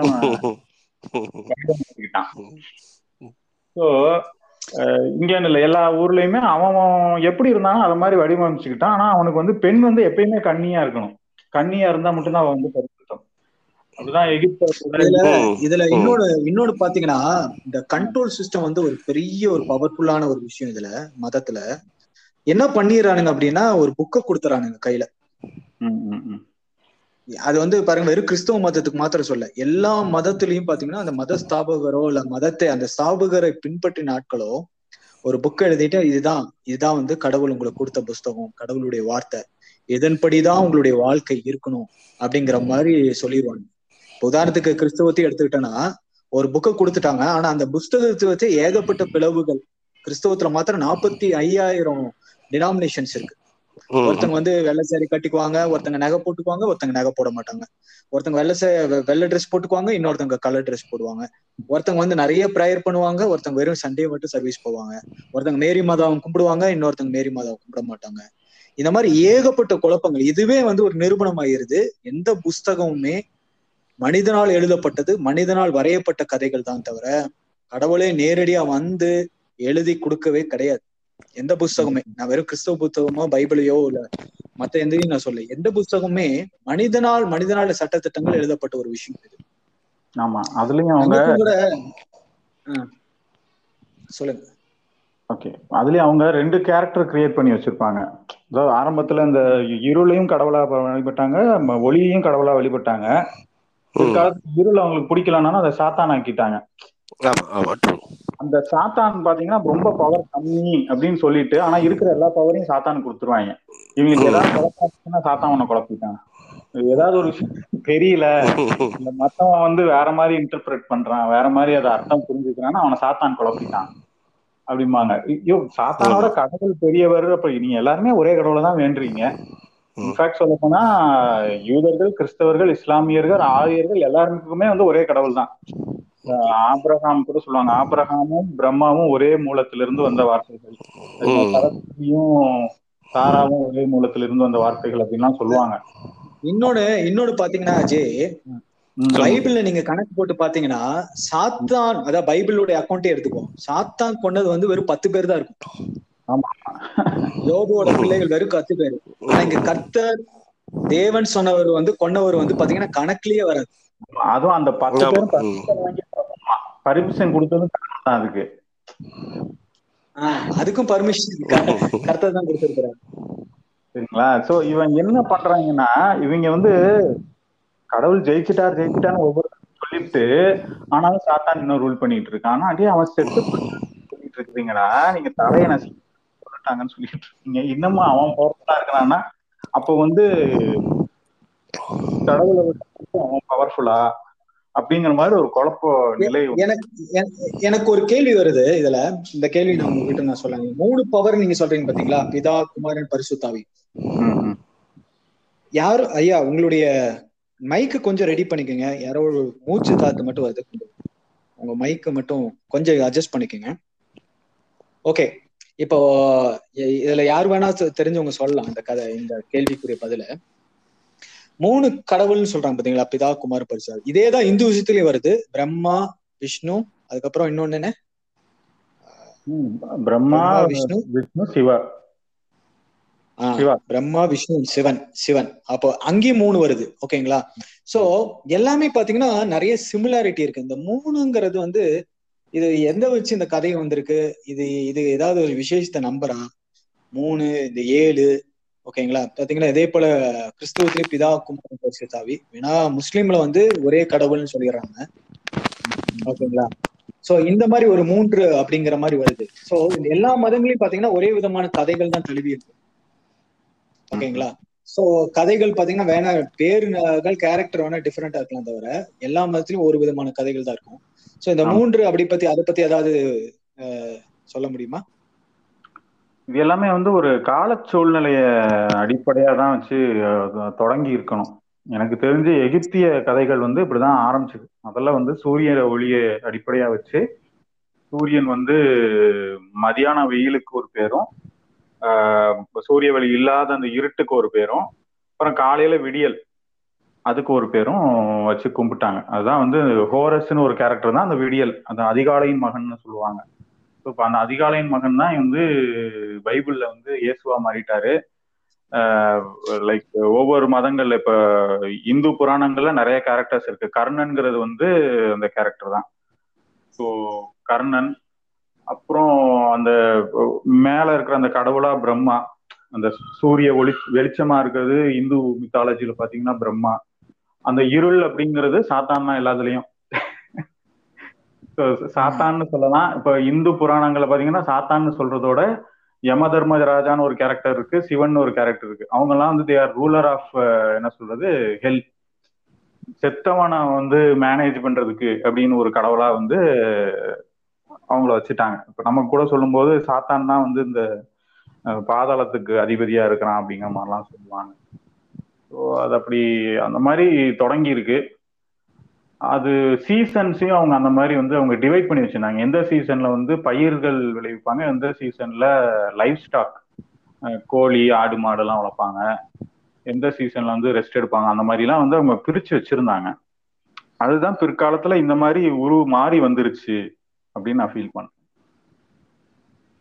அதுல இன்னொன்னு பாத்தீங்கன்னா ஆரம்ப நாட்களே மனித கூட்டத்துக்கு வந்து பாத்தீங்கன்னா ஒரு தலைவனை பின்பற்றுகிற ஒரு சுபாவம் இருந்திருக்கு. அது. ஆரம்பத்துல இருந்து இன்னைக்கு வரைக்கும் அந்த சுபாவம் இருக்கு. ஒரு தலைவன் ஒரு ம ஒரு ஒரு தலைவனை வந்து அது கடவுள் மாதிரி பாக்குறது பாருங்க எகிப்தியர் வரலாறு பார்க்கும்போது பாரோங்கிறவன் அவன் வந்து ஒரு கடவுள் மாதிரியே எண்ணப்பட்டான். பாரோ மன்னன். இது பத்தி நான் முக்கியமா இன்னைக்கு பேசணும்னு நினைச்சேன். அமானுஷ்யங்கள். உங்களுக்குலாம் அந்த அமானுஷ்ய அனுபவங்கள் இல்ல அமானுஷ்யத்தினால் அந்த மதத்தை பின்பற்றினோம் அப்படிங்கிற அந்த அனுபவங்கள்லாம் உங்களுக்கு இருக்கா? மகேஷ். ரொம்ப அமைதியா இருக்கீங்க ஐயா. எனக்கு வந்து இந்த அமானுஷ்யம் அப்படின்ற ஒரு விஷயம் வந்து இல்லையா? நான் அந்த மாதிரி ஃபீல் பண்ணது இல்லை. இது வரைக்கும் ஃபீல் பண்ணது இல்லை. எனக்கு அந்த அந்த வார்த்தையை எனக்கு பிடிக்காது பாருங்க. நான் அந்த. அளவுக்கு அதில் எனக்கு ஈடுபாடும் இல்லை. ஆக்சுவலி அமானுஷ்யம் என்றது நம்மளுடைய மென்டலிட்டி தான் அப்படின்னு நினைக்கிறேன். இமேஜினேஷன் ம், ம். ஓவரா நம்ம எஸ்யூம் பண்ற காரியங்கள் அது. நான் அதை பத்தி அதனால பெருசா அதை எடுத்துக்கிறதே கிடையாது. அந்த மாதிரி படங்களை கூட நான் பாக்குறது கிடையாது. அதனால எனக்கு அது- அதுக்கு நான் வாய்ப்பு கொடுக்கறது இல்ல சோ நான் என்ன சொல்ல வரேன்னா இது அமானுஷ்யங்கள் அமானுஷ்யங்கள் பத்தி நான் ஒரு விஷயத்த சொல்லணும்னு இருந்தேன். நேத்து கூட கிளப் ஹவுஸ்ங்கிற ஒரு ஆப் இருந்தது. அதுல வந்து இதை பத்தி டிஸ்கஸ் பண்ணிட்டு இருந்தோம் இந்த அமானுஷ்யங்கள் அப்படின்னு வரும்போது பாத்தீங்கன்னா எனக்கு வந்து நான் வந்து கிறிஸ்தவத்துல இருந்த டைம்ல ஊழியம் எல்லாம் பண்ணிட்டு இருந்தேன். ஊழியம் பண்ணிட்டு இருந்த டைம்ல வந்து என்னோட ஊழியமே வந்து பாத்தீங்கன்னா டெலிவரன்ஸ் மினிஸ்ட்ரி அப்படின்னா டெலிவரன்ஸ் மினிஸ்ட்ரினா கிறிஸ்தவத்துல இருக்கிறவங்களுக்கு நல்லா தெரியும். மத்தவங்களுக்கு உள்ளுக்குள்ள இருக்கிற அந்த பேய் பிசாசு அந்த மாதிரி விஷயங்களை ஓட்டுறது. ஓகேங்களா? பேயை ஓட்டுறது அந்த மாதிரி விஷயங்கள். சோ இத பத்தி இருக்கிற வசனங்களை தான் நான் அதிகமா படிப்பேன். ஓகேங்களா? எப்பவுமே ஒரு ஸ்பிரிச்சுவல் வார்ஃபேர்ல இருக்கிற மாதிரியே வந்து நான் என்ன பண்ணுவேன்? என்ன நானே நினைச்சுக்கிட்டு அந்நிய பாஷை பேசிட்டு அது போன்ற காரியங்களை நிறைய வந்து பண்ணிட்டு இருந்தேன். ஓகேங்களா? ஒரு டைம்ல என்ன ஆயிருச்சு? எனக்கு வந்து ஒரு வெளிச்சம் கிடைச்சது. அதுல வெளிச்சத்துல வந்து பாத்தீங்கன்னா சாத்தான் என்று சொல்லப்பட்ட அந்த பைபிள் வசனமே வந்து பாத்தீங்கன்னா சாத்தானை குறித்து இருக்கிற வசனமே வந்து மனிதனுக்குள்ள இருக்கிற தீமையான சுபாவத்தை குறித்து தான் குறிப்பிட்டு சொல்லுது. அது ஒரு ஒரு நபரை குறித்து சொல்லங்கிற மாதிரி ஒரு வெளிச்சம் எனக்கு கிடைச்சது. ஏன்னா கிரேக்க மொழி நிறைய பேர் நம்ம பண்ற ஒரு தவறு என்னன்னா பைபிளை வந்து கிரேக்க மொழியிலையும் ஹெப்ரே மொழியிலும் ஆராய்ஞ்சு படிக்காம விட்டுறோம். அதனால நிறைய டிரான்ஸ்லேஷன் மிஸ்டேக் இருக்கு. ஓகேங்களா சோ அப்ப வந்து என்ன ஆயிடுச்சு? இத பத்தி எனக்கு வெளிச்சம் வந்த உடனே முன்னாடி எல்லாம் நைட்டு நடுராத்திரி எந்திரிச்சிட்டுனா என்னை சுத்தி வந்து நாலு பிசாசு நிக்கிற மாதிரியே எனக்கு தெரியும். ஆனா எப்ப இந்த வெளிச்சம் வந்துருச்சோ எல்லா பிசாசும் ஓடிடுச்சு எதுவுமே. எந்த கண்ணுக்குமே எனக்கு தெரியல. எந்த கண்ணுக்குமே தெரியல. இது எப்படின்னா ஒரு வாரம் ஃபுல்லா பேய் படம் பார்த்துட்டே இருந்தீங்கன்னா கனவுல என்ன வரும்? பேய் பேய் தான் வரும். இது வந்து மைண்ட் ரிலேட்டட் மைண்ட் ரிலேட்டட் ஃபுல்லாவே இது வந்து மைண்ட் ரிலேட்டட் நீங்க நினைச்சிட்டு இருந்தீங்கன்னா அதுவே அதுதான் உங்க கண்ணுக்கு தெரியும். மஞ்சக்கா எப்படி மஞ்சக்காமாலையில் இருக்கிறவனுக்கு எல்லாமே மஞ்சளா தெரியுதோ அந்த. மாதிரி வந்து அமானுஷ்யங்கள் ஆவிகள் எல்லா விதமான காரியங்களும் நீங்க பாத்தீங்கன்னா ஈவன் கடவுளுங்கிற கான்செப்டே வந்து பாத்தீங்கன்னா வந்து கண்டிப்பா வந்து அதுவும் கூட வந்து பாத்தீங்கன்னா அவங்களுக்கு வந்து எனக்கு கடவுளே தெரிஞ்சாருங்க அப்படிமா யாரு ஒருத்தன் வந்து கிறிஸ்துவ. பின்பற்ற ஒருத்தர் எனக்கு கிறிஸ்து தெரிஞ்சாரு. அதே மாதிரி சாய்பாபா கும்பிடுறவனும் பாத்தீங்கன்னா எனக்கு சாய்பாபா கண்ணுக்கு தெரிஞ்சாருங்க அதே மாதிரி பாத்தீங்கன்னா ஆஹ் சிவனை கும்பிடுறவனும் எனக்கு சிவன் கண்ணுக்கு தெரிஞ்சாருங்க இது என்ன அப்படின்னா உங்களுக்குள்ள இருக்கிறத நீங்க எதை பாக்குறீங்களோ அதுதான் வெளியே தெரியும். ரொம்ப சிம்பிள் ரொம்ப சைக்காலஜிக்கலா மைண்ட் ரிலேட்டடான அது ஒரு விஷயம் தான் ஏன்னா கடவுளுங்கிறது வந்து இது வந்து ஒரு நபர் கிடையாது என்னை பொறுத்த வரைக்கும். கடவுளுங்கிறது ஒரு நபர் கிடையாது. எப்ப நீங்க ஒண்ணு பே- பேர் வைக்கிறீங்களோ அப்பவே அது பொருள் ஆயிருது அப்பவே வந்து என்ன ஆயிருது? அது வந்து அதுக்கு ஒரு எல்லையை குறிக்க ஆரம்பிச்சிடுறீங்க. ஓகேங்களா? அதுல அது வந்து ஒரு நபர் கிடையாது. அது வந்து கடவுள் என்பவர் ஒரு நபர் இல்ல. அது வந்து ஏதோ ஒரு வானத்துல வந்து வெள்ளத்தாடி வச்சுக்கிட்டு பெரிய ஒரு குச்சியை வச்சுக்கிட்டு நீங்க என்ன தப்பு பண்றீங்கன்னு அப்படியே உங்க பெட்ரூம்குள்ள உங்க பாத்ரூம்குள்ள எட்டி பாக்குறவர் கிடையாது கடவுள். சரிங்களா? சோ இதுதான் இதுதான். இந்த அமானுஷ்யங்கள் வந்து இது என்னை குறித்து எனக்கு இருக்கிற ஒரு சின்ன இது. இதை பற்றி சொல்லுங்க. சொல்லுங்க நான் வந்து சொல்லணும்னு ஆசைப்படுறேன். ஏன்னா வந்து நிறைய பேருக்கு வந்து இந்த ஒரு விஷயம் வந்து அவங்கள வந்து புடிச்சு இழுத்துரும் ரிலிஜனுக்குள்ளார. ஒண்ணு வந்து இந்த அமானுஷ்யங்கள் இன்னொன்னு வந்து இந்த தீர்க்க தரிசனம் அல்லது எதிர்காலத்தை குறித்து சொல்றது அப்படின்னு சொல்லிட்டு சொல்லுவாங்க. எதிர்காலத்தை குறித்து சொல்றது எல்லா மதங்கள்லயுமே உண்டு. உங்களுக்கு இந்துயிசம்ல உண்டு கிறிஸ்டியானிட்டில உண்டு. ஸோ நிறைய மதங்கள்ல இருக்கு. இந்த காட்டுவாசி மதங்கள்ல கூட எதிர்காலத்தை பத்தி சொல்ற விஷயங்கள்லாம் ஒரு இருக்கு. கேக்குதுங்களா? கேக்குது. கேக்குது கேக்குது. சொல்லுங்க சொல்லுங்க. பாபா வங்கை கூட சொல்லியிருக்காருல்ல ஸோ அப்படி இருக்கும்போது எனக்கெல்லாம் பர்சனலா அந்த மாதிரி விஷயங்கள்லாம் வந்து நடந்தது உண்டு. ஸோ அப்போ வந்து அது வந்து ரொம்ப ஆழமா பிடிச்சி உட்கார வச்சதுன்னா அந்த மாதிரி விஷயங்கள்லாம். அஹ் எங்க அம்மா பாத்தீங்கன்னா ரொம்ப கடன் தொல்லையில இருந்தப்போ ஒரு ப்ரேயர் மீட்டிங்க்கு வந்து நாங்க போயிருந்தோம். அப்போ வந்து அவர் சொன்னாரு இன்னைக்கு ஒரு ஒருத்தங்க வந்து தற்கொலை பண்ணிக்கிறதுக்காக மாத்திரையெல்லாம் வாங்கி வச்சிருக்காங்க. அப்படின்னு சொல்லிட்டு சொன்னாங்க. ஸோ அப்போ வந்து எங்கள் அம்மாவும் வந்து அந்த மாதிரி மாத்திரை வாங்கி வச்சிருக்கோம். ஓகே கடவுள் தான் வந்து காட்டிட்டாரு இந்த மாதிரி விஷயம்ங்கிற மாதிரி ஒரு ஆழமான நம்பிக்கைக்குள்ளார வர்றதுக்கு அது ஒரு பெரிய விஷயமா இருந்துச்சு. லேட்டர் அப்புறம் போக போக போக இதெல்லாம் பார்க்கும்போது அந்த அந்த மாதிரி சொல்றவங்களுக்கு இந்த ஃபியூச்சரை பத்தி சொல்றவங்களுக்கோ இல்லை இப்போ நடக்கிற விஷயத்த ப்ரேயர் மீட்டிங்ல நடக்கிற விஷயங்களை சொல்றவங்களுக்கோ என்ன ஆகுதுன்னா அந்த மைண்ட் ரீடிங் கெப்பாசிட்டி வந்து கொஞ்சம் அதிகமா இருக்கு. அது வந்து நார்மலா அந்த யோகால கூட கத்து தருவாங்க நீங்க வந்து ஒரு ஆல்பா ஸ்டேட்டுக்கு நீங்க போயிட்டீங்க இப்ப எல்லாருமே ஒரு ஆல்பா ஸ்டேட்ல இருக்கிறாங்க அப்படின்னா அவங்களோட மனசுல ஓடுற என்ன ஓட்டங்கள் வந்து உங்களால வந்து படிக்க முடியும் அந்த ஜெய். ஜெய் இன்னொன்னு நம்ம சொல்ல வேண்டிய ஒரு கவனிக்க வேண்டிய ஒரு விஷயம் என்னன்னா நித்யானந்தாக்கு நான் சப்போர்ட்லாம் பண்ணல நித்யானந்தா இதுக்கு போற ஒரு சிலரே வந்து அவங்களே வந்து ட்ரெயின் பண்றாங்க.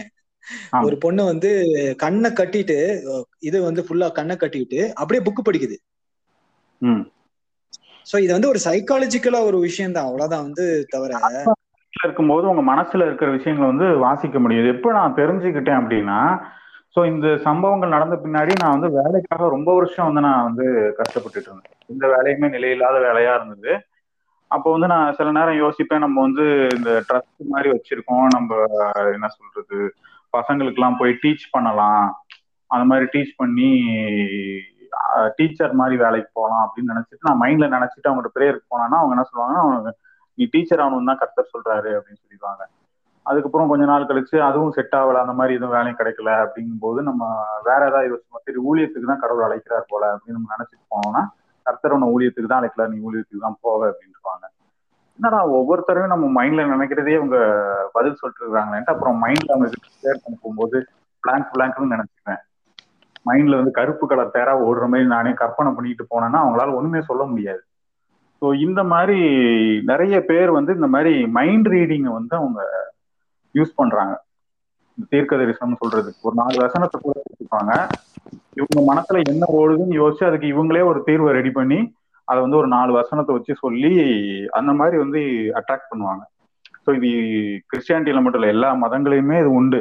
ஒரு ஆல்ஃபா ஸ்டேட்டுக்கு போற மெடிடேஷன் உங்களால பண்ண முடியும். இல்ல ஏதோ ஒரு காரணத்தினால உங்க மைண்ட் வந்து ஆல்ஃபா ஸ்டேட்டுக்கு போகுதுன்னா அடுத்தவங்க மைண்ட்ல என்ன ஓடுது? உங்க கிட்ட நிக்கிறவங்க இல்ல யாரோ ஒரு பர்சனை பத்தி தெரிஞ்ச பர்சனை பத்தி இந்த சமயத்துல என்ன அவங்க மைண்ட்ல நினைக்கிறாங்க அப்படிங்கிறது வரைக்கும் உங்களால வந்து ரீட் பண்ண முடியும். ஸோ இதை வந்து ரிலீஜன் எல்லா ரிலீஜனும் நல்லா எக்ஸ்ப்ளாய்ட் பண்றாங்க. அதை பயன்படுத்தி நிறைய பேரை வந்து கண்ட்ரோல்ல வச்சிருக்கிறாங்க. அது ஒண்ணு. ரெண்டாவது இந்த அமானுஷ்யம் அப்படிங்கும்போது நீங்க சொன்ன மாதிரி மைண்ட் ஒர்க் தான். இப்போ கிறிஸ்டியானிட்டியில வந்து லேகியோன் அப்படின்ட்டு ஒரு பிசாசை பத்தி பேசுவாங்க. அதை பத்தி அந்த பிரசங்கத்தை கேட்காதவங்களோ அதை பத்தி கேள்விப்படாதவங்களோ லேகியோன் ஆவி பிடிச்சிருச்சுன்ட்டு பேசவே மாட்டாங்க. எங்க நீங்க போனீங்கன்னா கேள்விப்பட முடியாது. இதுல பாத்தீங்கன்னா இந்த கிறிஸ்தவர்களுக்கு தான் இந்த லேகியன் ஆகி வருது பாருங்க. சைனால இருக்கிற ஒருத்தனுக்கு வராது. மத்த இனத்தை சார்ந்தவனுக்குலாம் தெரியாது. அதான் அந்தந்த சமூகத்தை சேர்ந்த பேய்களை தான் அவங்க அவங்க பார்ப்போம் பச்சை இப்ப அதை பத்தி அவங்க முன்னாடி கேள்விப்பட்டிருக்கணும். சைனால இருக்கிற பேயை பாத்தீங்கன்னா சைனால இருக்கிற பேயை பாத்தீங்கன்னா குதிச்சுட்டே வரும். இல்ல இல்ல. மகேஷ் மகேஷ். என்னன்னா சைனா இருக்கிற பேய்க்கு வந்து பாஸ்போர்ட். கிடைக்கல. அதனால வரல போல விசா கிடைக்கல அதனால வரல போல தாண்ட முடியல. ஆமா ஆமா. விசா கிடைக்கல அதனால வரல போல ஆமா. இயேசை பாதிரியார்களுக்கெல்லாம் வந்து நன்றி ஆகணும். ஒரு பாதிரியார் வந்து பேய் ஓட்டுறதுல ஸ்பெஷலிஸ்ட்னு எல்லாரும் சொன்னாங்க. பட் அவர் வந்து கொஞ்சம் முற்போக்குவாதி மாதிரி. பேர் வந்து ராஜையா அவர் வந்து நிறைய விஷயங்கள் எனக்கு பைபிள்ல இருக்க விஷயங்கள் சொன்னாரு. ஆனா அவர் மேல எனக்கு ரொம்ப காண்டாகும். நம்ம பைபிள் ஸ்டடி நடத்துறேன் அப்படின்ட்டு உட்காரப்பாரு. உட்கார வச்சுட்டு தம்பி இந்த ஆதியாமத்துல ஆதாமியவள் கதை இருக்குல்ல அது வந்து ஒரு கட்டுக்கதை அப்படிம்பாரு. நமக்கு கட்டுப்பாயிரும் ஏன்னா வந்துட்டான் வந்து நம்ம பைபிள் எடுத்த எடுப்புல ஆதாமியவள் கட்டுக்கதைங்க நான். அதே மாதிரி அவர்கிட்ட அவரை வந்து என்ன சொன்னாங்க பேய் ஓட்டத்துல ஸ்பெஷலிஸ்ட் மத்தவங்க எல்லாம் சொன்னாங்க. சரின்னு அவர்கிட்ட போய் கேட்டேன். என்னங்க நீங்க பேய் ஓட்டுவீங்க அப்படின்னு சொன்னாங்க. ஆமா ஓட்டுவேன் அப்படின்னாரு. எப்படி அப்படின்னா அது ஒண்ணும் இல்ல அது ஒரு ஆறுதல். நான் அவங்க மனசுக்கு வந்து ஒரு ஆறுதல். நான் அங்கேயே போட்டுக்கிட்டு அவங்க தலையில கைய வச்சேன்னா மனசுல ஆறுதலா இருக்கும். அதுல வந்து அவங்க சரியாயிருவாங்க அப்படின்னாரு. அப்ப வந்து எனக்கு சுத்தமா புரியவே இல்லை. என்னன்னா ஆறுதல்ங்கிற. அப்புறம் நிறைய அந்த பைபிள் தியாலஜி எல்லாம் படிக்கும்போது அங்க சொன்னாங்க தம்பி நீ பேய் ஓட்டுற அப்படின்னு சொல்லிட்டு பைபிள் தெரிஞ்ச பேய் தலையில நீ பைபிளை கைய வச்சு பிரேயர் பண்ணானா அது உன்னை மதிச்சு உன்னை அந்த உடம்பு விட்டு போகும். அதுவே பைபிள் தெரியாத பேய்க்கு தலையில நீ பைபிளை வச்சு பாரு தூக்கி எரிஞ்சிரும் அப்படின்னு சொன்னாங்க. இல்ல அது உண்மைதானேயா ஆமா. சாத்தானுக்கே வந்து தொண்ணூத்தோராம் சங்கீதம் தெரியும்ல. அப்படின்ட்டுருவானுங்க சாத்தானுக்கு சும்மா தொண்ணூத்தோராம் சங்கீதம் தெரியும் அப்படின்னு. சொல்லுங்க சொல்லுங்க.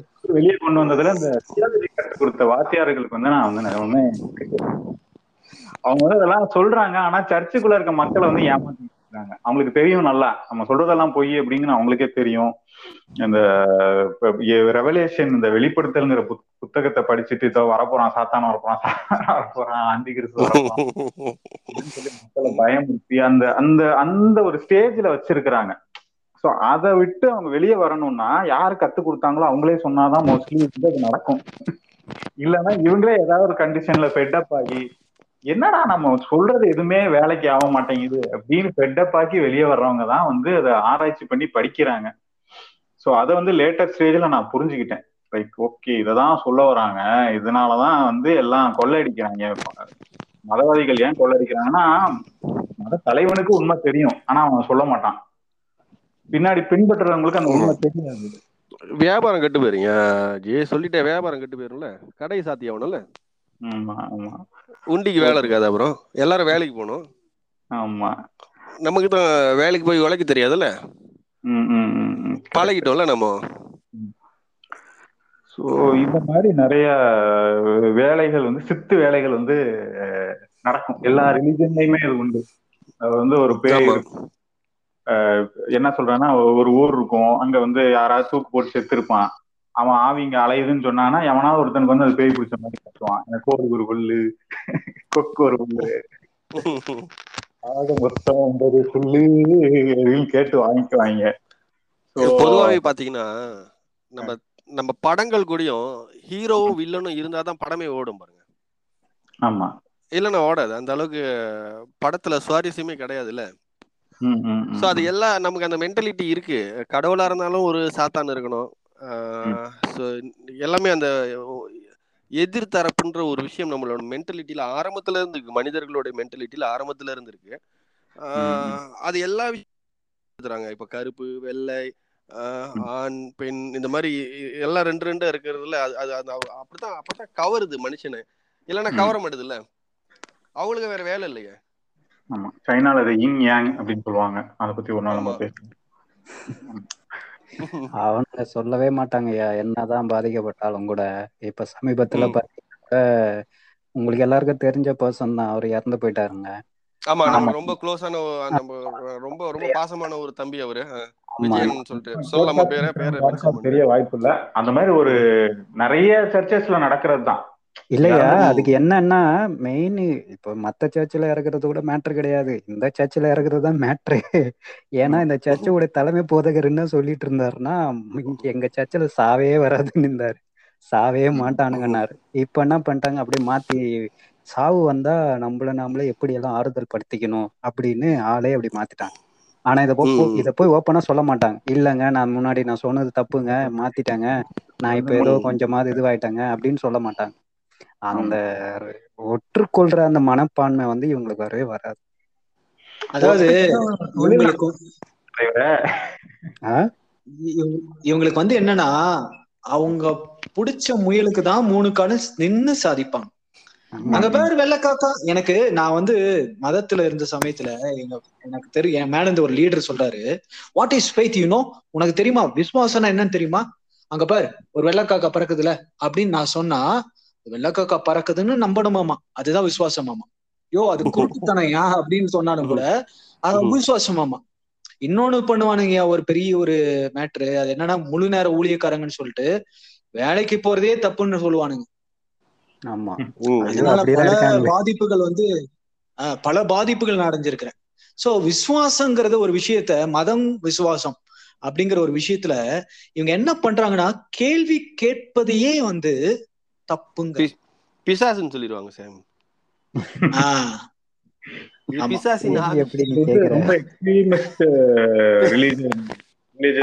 அப்படி பண்ணிடுவாங்க.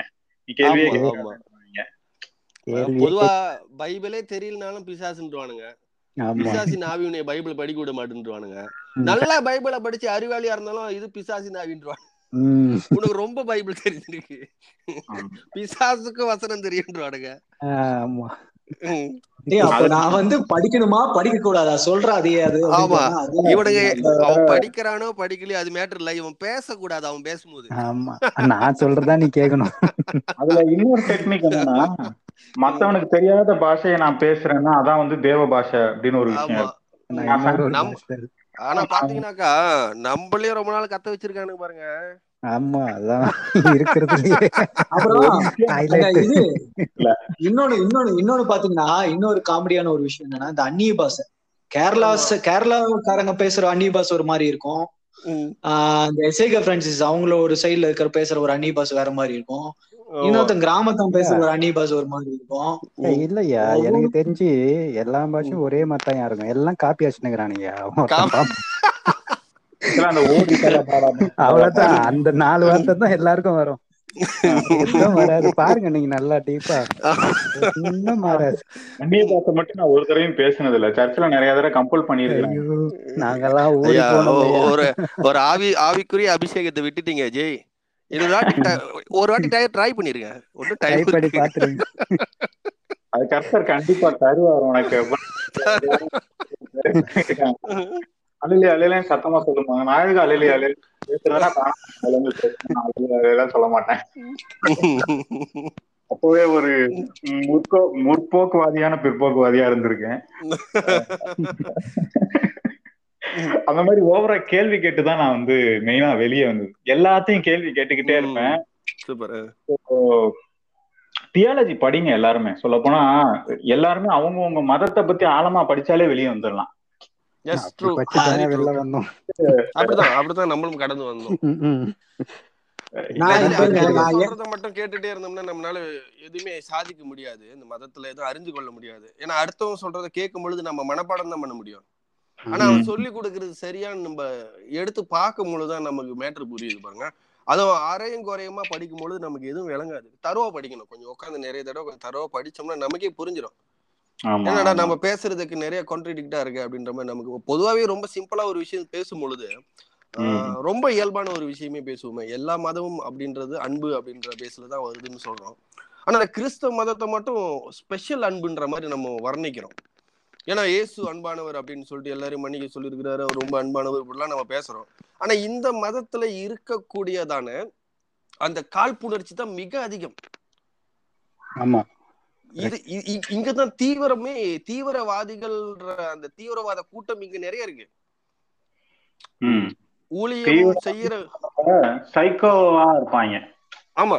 ரொம்ப ரொம்ப பிளைனா நீங்க பாத்தீங்கன்னா சபைக்குள்ள போட்டி பொறாமை பக்கத்து வீட்டு பாருங்கிட்ட போட்டி பொறாமை எல்லாமான அந்த நஞ்சு விஷயமும் மைண்டுக்குள்ள போட்டு வச்சுக்கிட்டு நான் தான் ரொம்ப பரிசுத்தமானவன் அன்பானவன் சொல்றானுங்க. சோ இது நம்மளால எடுத்துக்கொள்ளவே முடியல. எப்படி எந்த மாதிரியான கேரக்டர் இவனுங்க அப்படின்னு சொல்லிட்டு நம்மளால எடுத்துக்கொள்ளவே முடியல. சோ அது இங்கதான் நான் வந்து பார்த்த மாதிரி வெளியில இருக்கும்போது நம்ம அந்த அளவுக்கு ஏன்னா இவனுங்க கிட்ட மீடியா இருக்கு. இவனுங்க அதை பப்ளிஷ் பண்றானுங்க. They are very lovable people அப்படின்னு சொல்லிட்டு கிறிஸ்டியன் ஏன்னா. படத்துல கூட பாத்தீங்கன்னாக்கா எல்லாமே கிறிஸ்தவர்கள் கோயில் கட்டுறது கிறிஸ்தவர்கள் ஹாஸ்பிட்டல் கட்டுறது கிறிஸ்தவர்கள் படிக்க வைக்கிறது இதெல்லாம் மீடியால ஷேர் பண்ணிட்டே இருந்து அவனுங்க தான் பிரதானம் அவனுங்க தான் ரொம்ப நல்லவர்கள் அப்படின்ற மாதிரி இவங்களை போர்ட்ரேட் பண்ணிட்டே இருந்தானுங்க. ஆனா இவனுங்க இத்தனை வருஷமா எதுக்கு இத மத்த நாடுகள்ல போய் வச்சான்னு இப்பதான் நமக்கு புரியுது. எல்லாம் வணிகத்துக்காக வெள்ளனே ப்ரீ பிளான் பண்ணிட்டான். அவனுடைய வாழ்வாதாரத்தை வந்து சிதைக்கணும் அப்படின்னு சொல்லி எல்லாத்தையும் ஸ்கூலுக்கு அனுப்பி எனக்கு அடிமையாக்கணும்னு நூறு வருஷத்துக்கு முன்னுக்கு இருநூறு வருஷத்துக்கு முன்னுக்கு யோசிச்சிருக்கான் பாருங்க. ஆனா நமக்கு அது புரியல. இன்னைக்கு எல்லாத்தையும் நான் கட் பண்ணணும்னு சொல்லிட்டு ஹலோபதி அன்னைக்கே திறக்கணும்னு ஹாஸ்பிட்டல் நிறுவி இருக்கான் பாருங்க. அது நம்ம புரியல. நம்ம இதெல்லாம். அன்பால செய்யணும்னு நினைச்சிருக்கோம். இல்ல இந்த விஷயத்துல நான் கொஞ்சம் வேறுபடுறேன். ஏன்னா சொல்லுங்க. அவன் அவன் தப்பு பண்ணான்னா ஆனா அவனோட அயோக்கியங்க நம்ம ஊர்ல இருந்தான். அவன். வந்து இவன் படிக்க கூடாதுன்னு பிரிச்சு வச்சவன்ட்ட அவன் எல்லாரும் படிக்கலாங்கிற ஒரு விஷயத்தையாவது கொண்டு வந்தான். ம், ஆமா. நிறைய பேர் பிறகு இருந்த சமயத்துல அவன் வந்து ஹாஸ்பிட்டல்ஸ் கொண்டு வந்தான். அந்த மாதிரி விஷயங்கள்லாம்.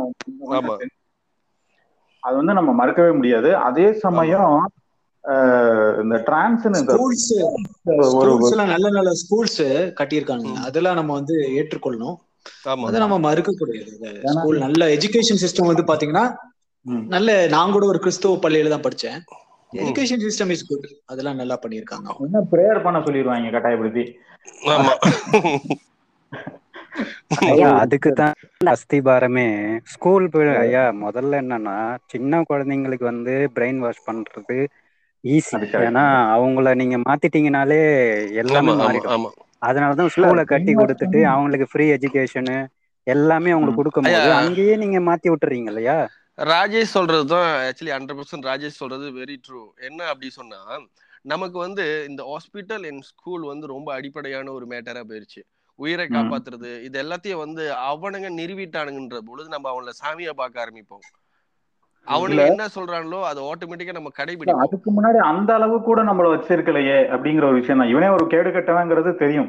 ஏன்னா இப்போ அடிமைகள் எல்லாம் இப்போ ஆப்பிரிக்கால இருந்து கொண்டு வந்து பைபிள் படிக்க வச்சு அவங்கள அடிமையாவே ஒரு நானூறு வருஷம் எண்ணூறு வருஷம் உட்கார வச்சதுக்கெல்லாம் பைபிள் படிக்க வச்சு அவங்கள கிறிஸ்டியனா மாத்தம் முக்கியமான காரணம் நமக்கு தெரியும். ஆனாலும் இங்க இருந்தவன் வந்து நம்மள அதை விட கேவலமா நடத்திக்கிட்டு இருந்தான் நம்மள வந்து.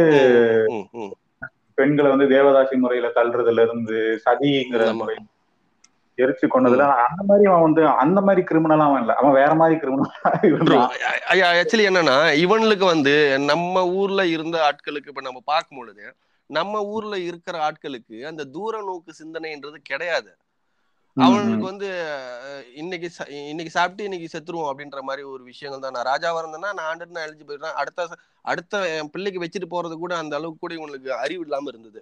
நம்ம ஊர்ல. அதனாலதான் நீங்க பாத்தீங்கன்னா ராஜராஜ சோழன் சரித்திரம் எல்லாமே அழிஞ்சு விட்டது இல்ல சோ. அவனோட இது வந்து அவ்வளவுதான். ஆனா இவர்களுக்கு இருந்ததான அந்த தூர நோக்கு தெரியுது. அவங்களுக்கு வந்து இவர்களை நடத்தினவர்கள் யார் அப்படின்றதும் ஆக்சுவலி அந்த அந்த அந்த டைம்ல இப்போ ஒரு ஒரு மிஷினரி இந்தியாக்குள்ள வராருன்னு வச்சுங்களேன். பொதுவா ஒரு மிஷினரி எந்த பேரும் சொல்ல ஒரு மிஷினரி இந்தியாக்குள்ள வராரு. அவர் உண்மையும் உத்தமமா தான் இருக்கு- இருக்காரு. ஆனா இவரை இங்க கொண்டு வர வச்ச அந்த ஸ்தாபனங்கள் அதுக்கு பின்னாடி இருக்கிற வேலைப்பாடுகள் நமக்கு அப்போ தெரியாம போயிருச்சு. இவங்க எப்படி வந்து சுதந்திரம் கொடுக்கும் பொழுது சுதந்திரத்தை கொடுத்துட்டு போகாம இவனுக்கு வேண்டிய எல்லா விஷயத்தையும் செட்டப் பண்ணிட்டு தான் சுதந்திரத்தை கொடுத்தானுங்க. அது நம்ம சுதந்திரம்னு சொல்லிட்டோம். நம்ம கிட்ட. ஆரம்பத்துல கொள்ளடிச்சு எடுத்து அதுக்கப்புறம். நம்மளே ஏற்றுமதி செஞ்சுட்டோம். சோ அந்த மைண்ட் செட்டை நம்ம கொண்டு வந்துட்டானுங்களே. அந்த மாதிரி. இந்த இடத்துல ஒரு சின்ன வேறு சின்ன விஷயத்துல நான் வேறுபட விரும்புறேன். ஏன்னா சொல்லுங்க. நம்ம வந்து ரொம்ப வருஷம் ஆட்சி பண்ணது வந்து முகலாய மன்னர்கள் தான். ஆமா. ரொம்ப வருஷம் ஆட்சி பண்ணது அவங்க தான். ஆனா அவங்களுக்கு எதிராக வந்து சுதந்திர போராட்டம் வெடிக்கவே இல்லை. வெடிக்கவே இல்லை. ஆமா. வெடிக்கவே இல்லை. ஏன் வெடிக்கல அப்படின்னா அவங்க எதையும் கண்டுக்கல. நீ எக்கேடா கெட்டு போ. எனக்கு வரிய கொடு. நான். வந்து அங்க மாளிகை கட்டுறேன். ஏதோ செய்யறேன் உன்னுடைய கஸ்டம்ஸ் நீ வந்து ஃபாலோ பண்ணிக்க. நீ இந்துவா இந்துவாவே இரு அப்படின்னு விட்டுட்டாங்க. அவன் என்ன. பண்ணான்? படி பண்ணான். தேவதாசி முறை பொங்கல் இது பண்ணான். இன்னும் ஜாதி கொடுமைகள் பண்ணி நீ செருப்பு போடக்கூடாது நீ வந்து போடக்கூடாது அப்படின்லாம் வந்து நிறைய விஷயங்கள் வந்து செஞ்சான். அதை கண்டுக்கவே இல்லை அவன். முகலாய மன்னர்கள். அதனால எனக்கு வந்து. பிரச்சனை பிரச்சனை வந்து நீ ஏன் இது பண்ற? இது என்ன விட ரொம்ப இன்ஹியூமனான ஆக்டிவிட்டியா இருக்கே. நான் பண்றதே கேட்கணும். நீ என்ன விட ம். பெரிய வந்து அவன் மாத்தினான். அது பிடிக்கல. இப்ப ரீசெண்டா கூட சில படங்கள்லாம் வந்துச்சு. இந்த முதல்வன் இந்த ஹீரோ. இந்த மாதிரி படங்கள்லாம் வந்து மெகாலய மக்காலே முறைப்படியான கல்வி வந்து நம்மள கல்வி. அதனால எல்லாம் ஸ்கூல் போவாதீங்க அப்படிங்கிற மாதிரி இப்ப கொண்டு வந்துட்டு இருக்கிறாங்க.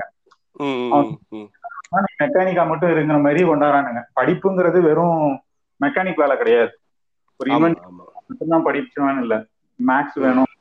லிட்ரே லிட்ரேச்சர் படிக்கணும் ஹிஸ்டரி படிக்கணும் ஜாகிரபி படிக்கணும். அது எல்லாம். தெரிஞ்சாதான் வந்து ஒருத்தன் வந்து கொஞ்சமாவது எஜுகேட்டட். என்ன சொல்றாங்க?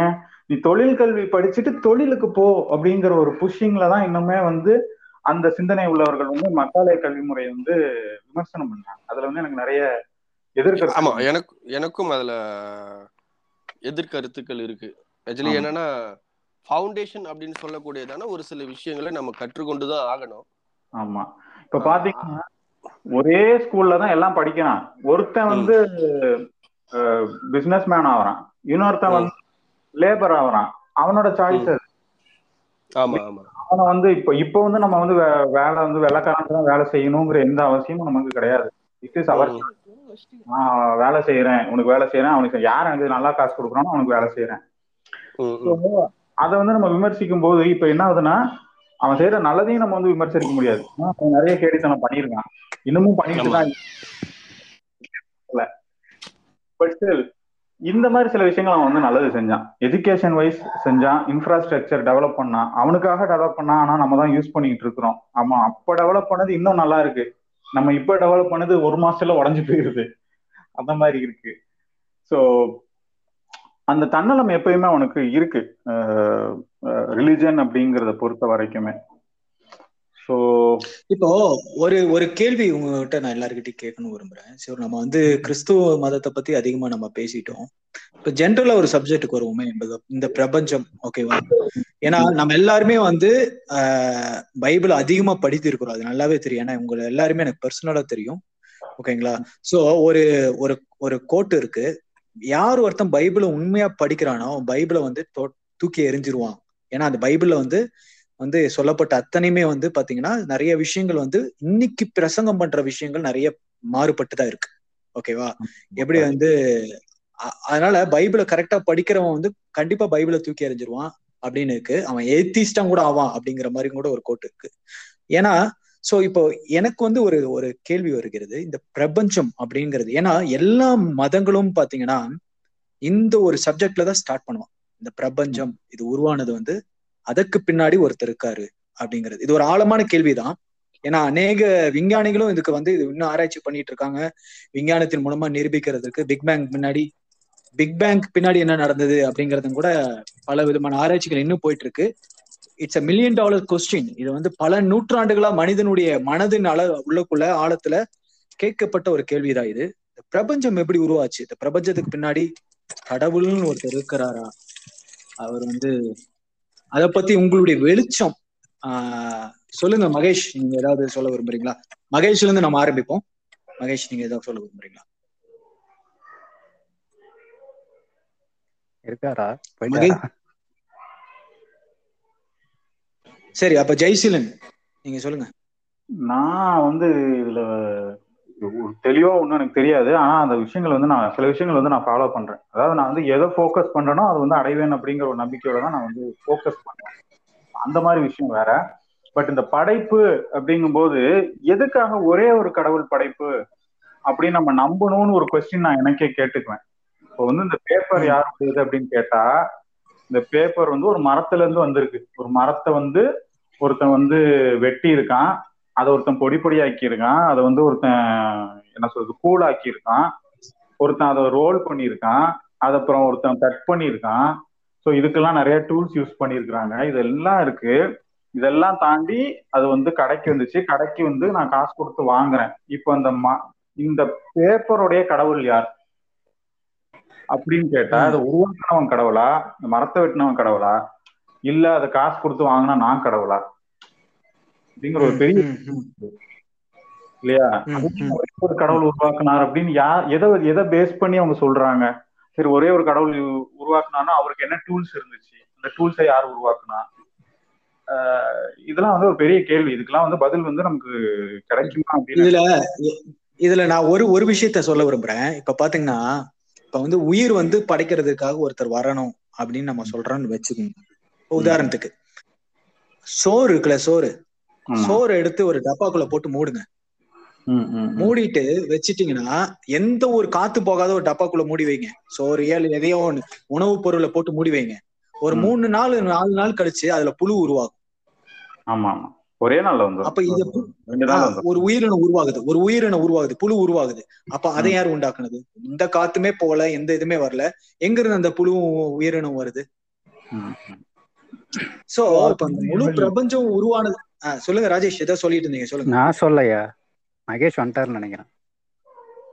மகேஷ் இருக்கீங்களா? மகேஷ் அமைதியா இருக்காங்க. கனெக்ஷன் இருக்காங்க. இருக்கு. ஆ சொல்லுங்க. சோ நீங்க ஏதாவது சொல்லிட்டு இருந்தீங்க? நான் எதுவும் சொல்ல ஆனா சொல்லணும்னா ஆக்சுவலா தண்ணி இருக்கிற இடங்கள்ல ஆக்சுவலா உயிரினங்கள் வர்றதுக்கு நிறைய வாய்ப்புகள் இருக்குயா அது எப்படின்னா இப்ப நீங்க அந்த நீங்க சொன்னீங்கல்ல இப்போ நாட்டுக்கு முன்னாடி கூட உதாரணம்.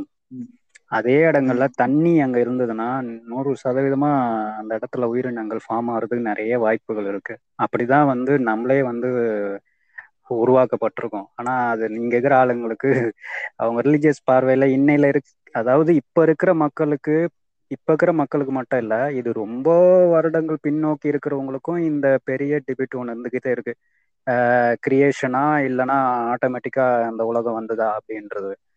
மதத்துல நம்புறவங்க முஸ்லீமா இருந்தாலும் சரி இல்ல இந்துவா இருந்தாலும் சரி இல்ல கிறிஸ்தவர்களா இருந்தாலும் சரி அவங்க பார்வையில எல்லாமே என்ன நம்புவாங்கன்னா இந்த ப பரிமாண வளர்ச்சி இந்த கொள்கைலாம் நம்ப மாட்டாங்க. கடவுள்னு ஒருத்தர் இருக்காரு அவர் தான் வந்து எல்லாத்தையும் வாயினால இப்படி உண்டாவு இது உண்டாவு இது உண்டாவுன்னு சொன்னாரு.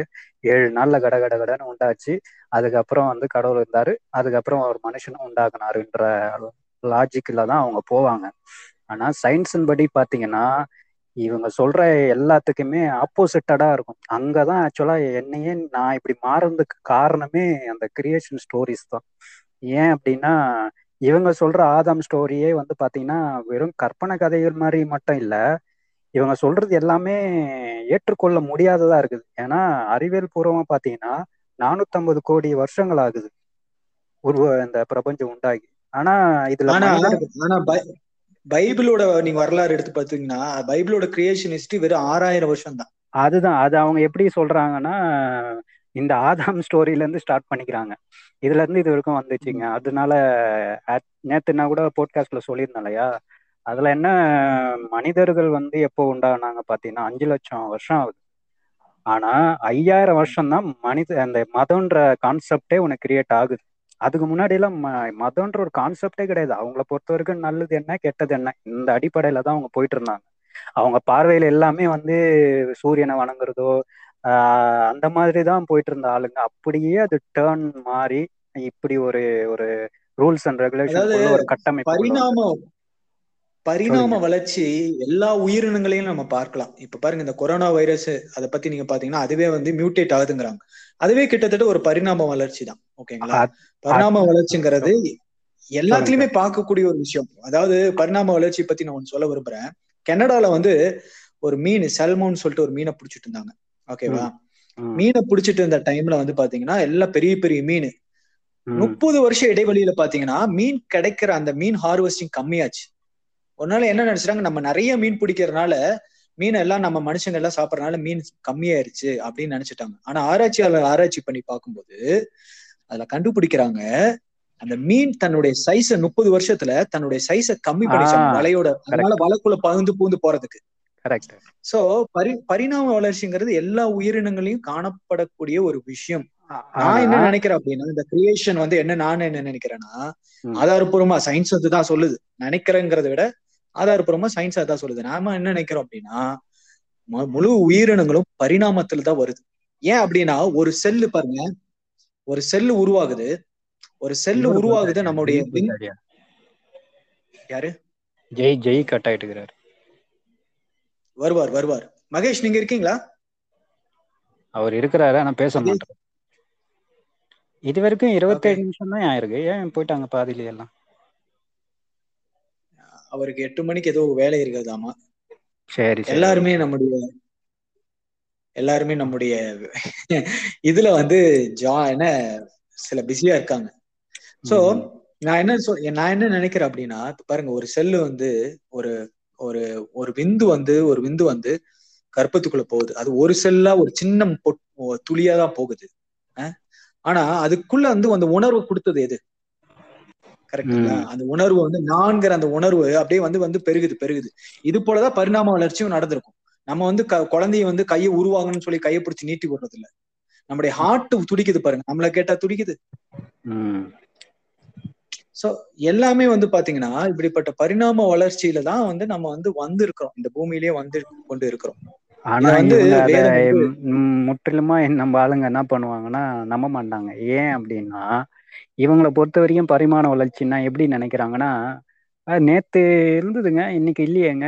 நேத்து வந்ததுன்னா அப்ப இன்னைக்கு இருந்திருக்கணுமேங்க அப்படின்ற லாஜிக்கல பாக்குறாங்க. பரிமாண வளர்ச்சின்றது நீங்க நினைக்கிற மாதிரி நேத்து இதுவாச்சு தோன்றுச்சு இன்னைக்கு வந்துடுச்சுன்னு அப்படி கிடையாது. பரிமாண வளர்ச்சின்றது அது zero point zero point zero point zero point one அப்படின்ற பர்சன்டேஜ் விதத்துல தான் அது பரிமாண வளர்ச்சியை அடையுது.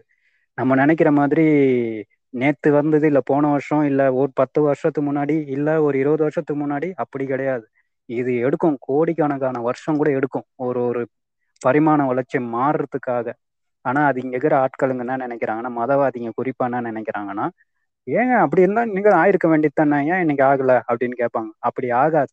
அப்படி ஆகியிருந்ததுன்னா இனி எவ்வளவோ மாறி இருக்கும் அப்படி ஆகாது. ஏன்னா பரிமாண வளர்ச்சின்றது படிப்படியா அதுவும் ரொம்ப ரொம்ப ரொம்ப ரொம்ப மைல்டா நடக்கக்கூடிய விஷயம் அது. அது இன்டெப்தா பாக்குற ஆளுங்களுக்கு தான் புரியும்.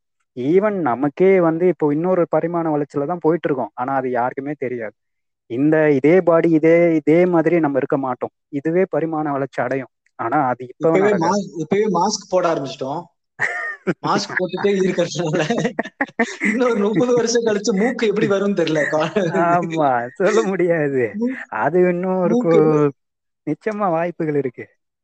அடுத்த பிள்ளைகள் உயிரினம் இருக்கு பாத்தீங்களா? உயிரினம் வந்து கால சூழ்நிலைக்கு தகுந்த மாதிரி அதுவே அடாப்ட் ஆகி அதுவே வந்து மாறிக்குது உயிரினம். அதுதான் நடக்குது. ஆனா அது நம்ம மதவாதிங்களுக்கு புரியாது. பைபிள் பேசுற ஆளுங்களுக்கோ இல்லை மதத்தை பத்தி பேசுற ஆளுங்களுக்கோ அது தெரியாது. அது தெரியாததுனால நம்ம கிட்ட வந்து சண்டை தான் போடுவாங்க. நீங்க சொல்றதான் தப்புன்னுவாங்க இப்ப கூட நம்ம இதை பேசுறோம். ஆனா நிறைய பேருக்கால ஏற்றுக்கொள்ள முடியாமல் இருக்கலாம். ஆனா நேர்களே நாங்கள் ஒன்று சொல்லுகிறோம். நாங்கள் வந்து உங்களை இதை தான் நம்புங்கள் நாங்க சொல்லல. நீங்களா போய் படிங்க. ஆராய்ச்சி பண்ணுங்க. படிச்சு பாருங்க. எது உண்மைன்னு உங்களுக்கே தெரியும். அதாவது உங்களை போன்ற அதாவது இங்க கேக்குற நேயர்களே உங்களை உங்க நம்ம வந்து நாங்களும் பல நாட்கள் இதெல்லாம் நம்பி அதுல அடிபட்டு நாங்க. கஷ்டப்பட்டு நொந்து நூடுல்ஸ் ஆகி அப்படிதான் வந்து நாங்க இப்ப வந்து நீ சேர்ந்துருக்கிறோம். நீங்க நினைக்கிற மாதிரி ஏதோ சும்மா இவனை உட்கார்ந்துட்டு கதாச்சு நகரான்ல நினைக்காதீங்க. நாங்க இதுல உட்கார்ந்து ஊர்க்கா போட்ட ஆட்கள் கிட்டத்தட்ட முப்பது எப்படியோ ஒரு பதினஞ்சு வருஷத்துக்கு பதினஞ்செல்லாம் கம்மி தான். எனக்கு தெரிஞ்சு ஒரு இருபது இருபத்தஞ்சு வருஷமா நாங்க இதுலயே இருந்து ஊர்க்கா போட்ட ஆட்கள். அதனால எங்களுக்கு நல்லா தெரியும். என்னென்ன இருக்குது என்னென்ன நெளிவு சுடிவு எல்லாம் பார்த்துட்டு தான் வந்ததுனாலதான் இதை பத்தி நாங்க இவ்வளோ ஆழமா பேச வேண்டியதா இருக்கு.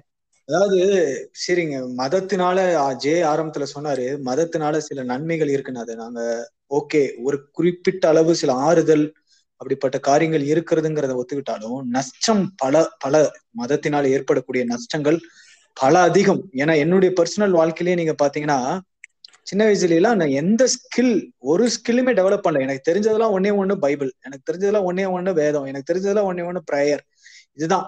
என்னோட யூனிவர்ஸே தனியா இருந்தது. ஒரு நாளைக்கு வந்து காலையில எட்டு மணிக்கு சர்ச்சுக்கு போனோம்னா சாயங்காலம் எட்டு மணி வரைக்கும் உட்காந்து ப்ரேயர் பண்ணுவேன். டெய்லியுமே.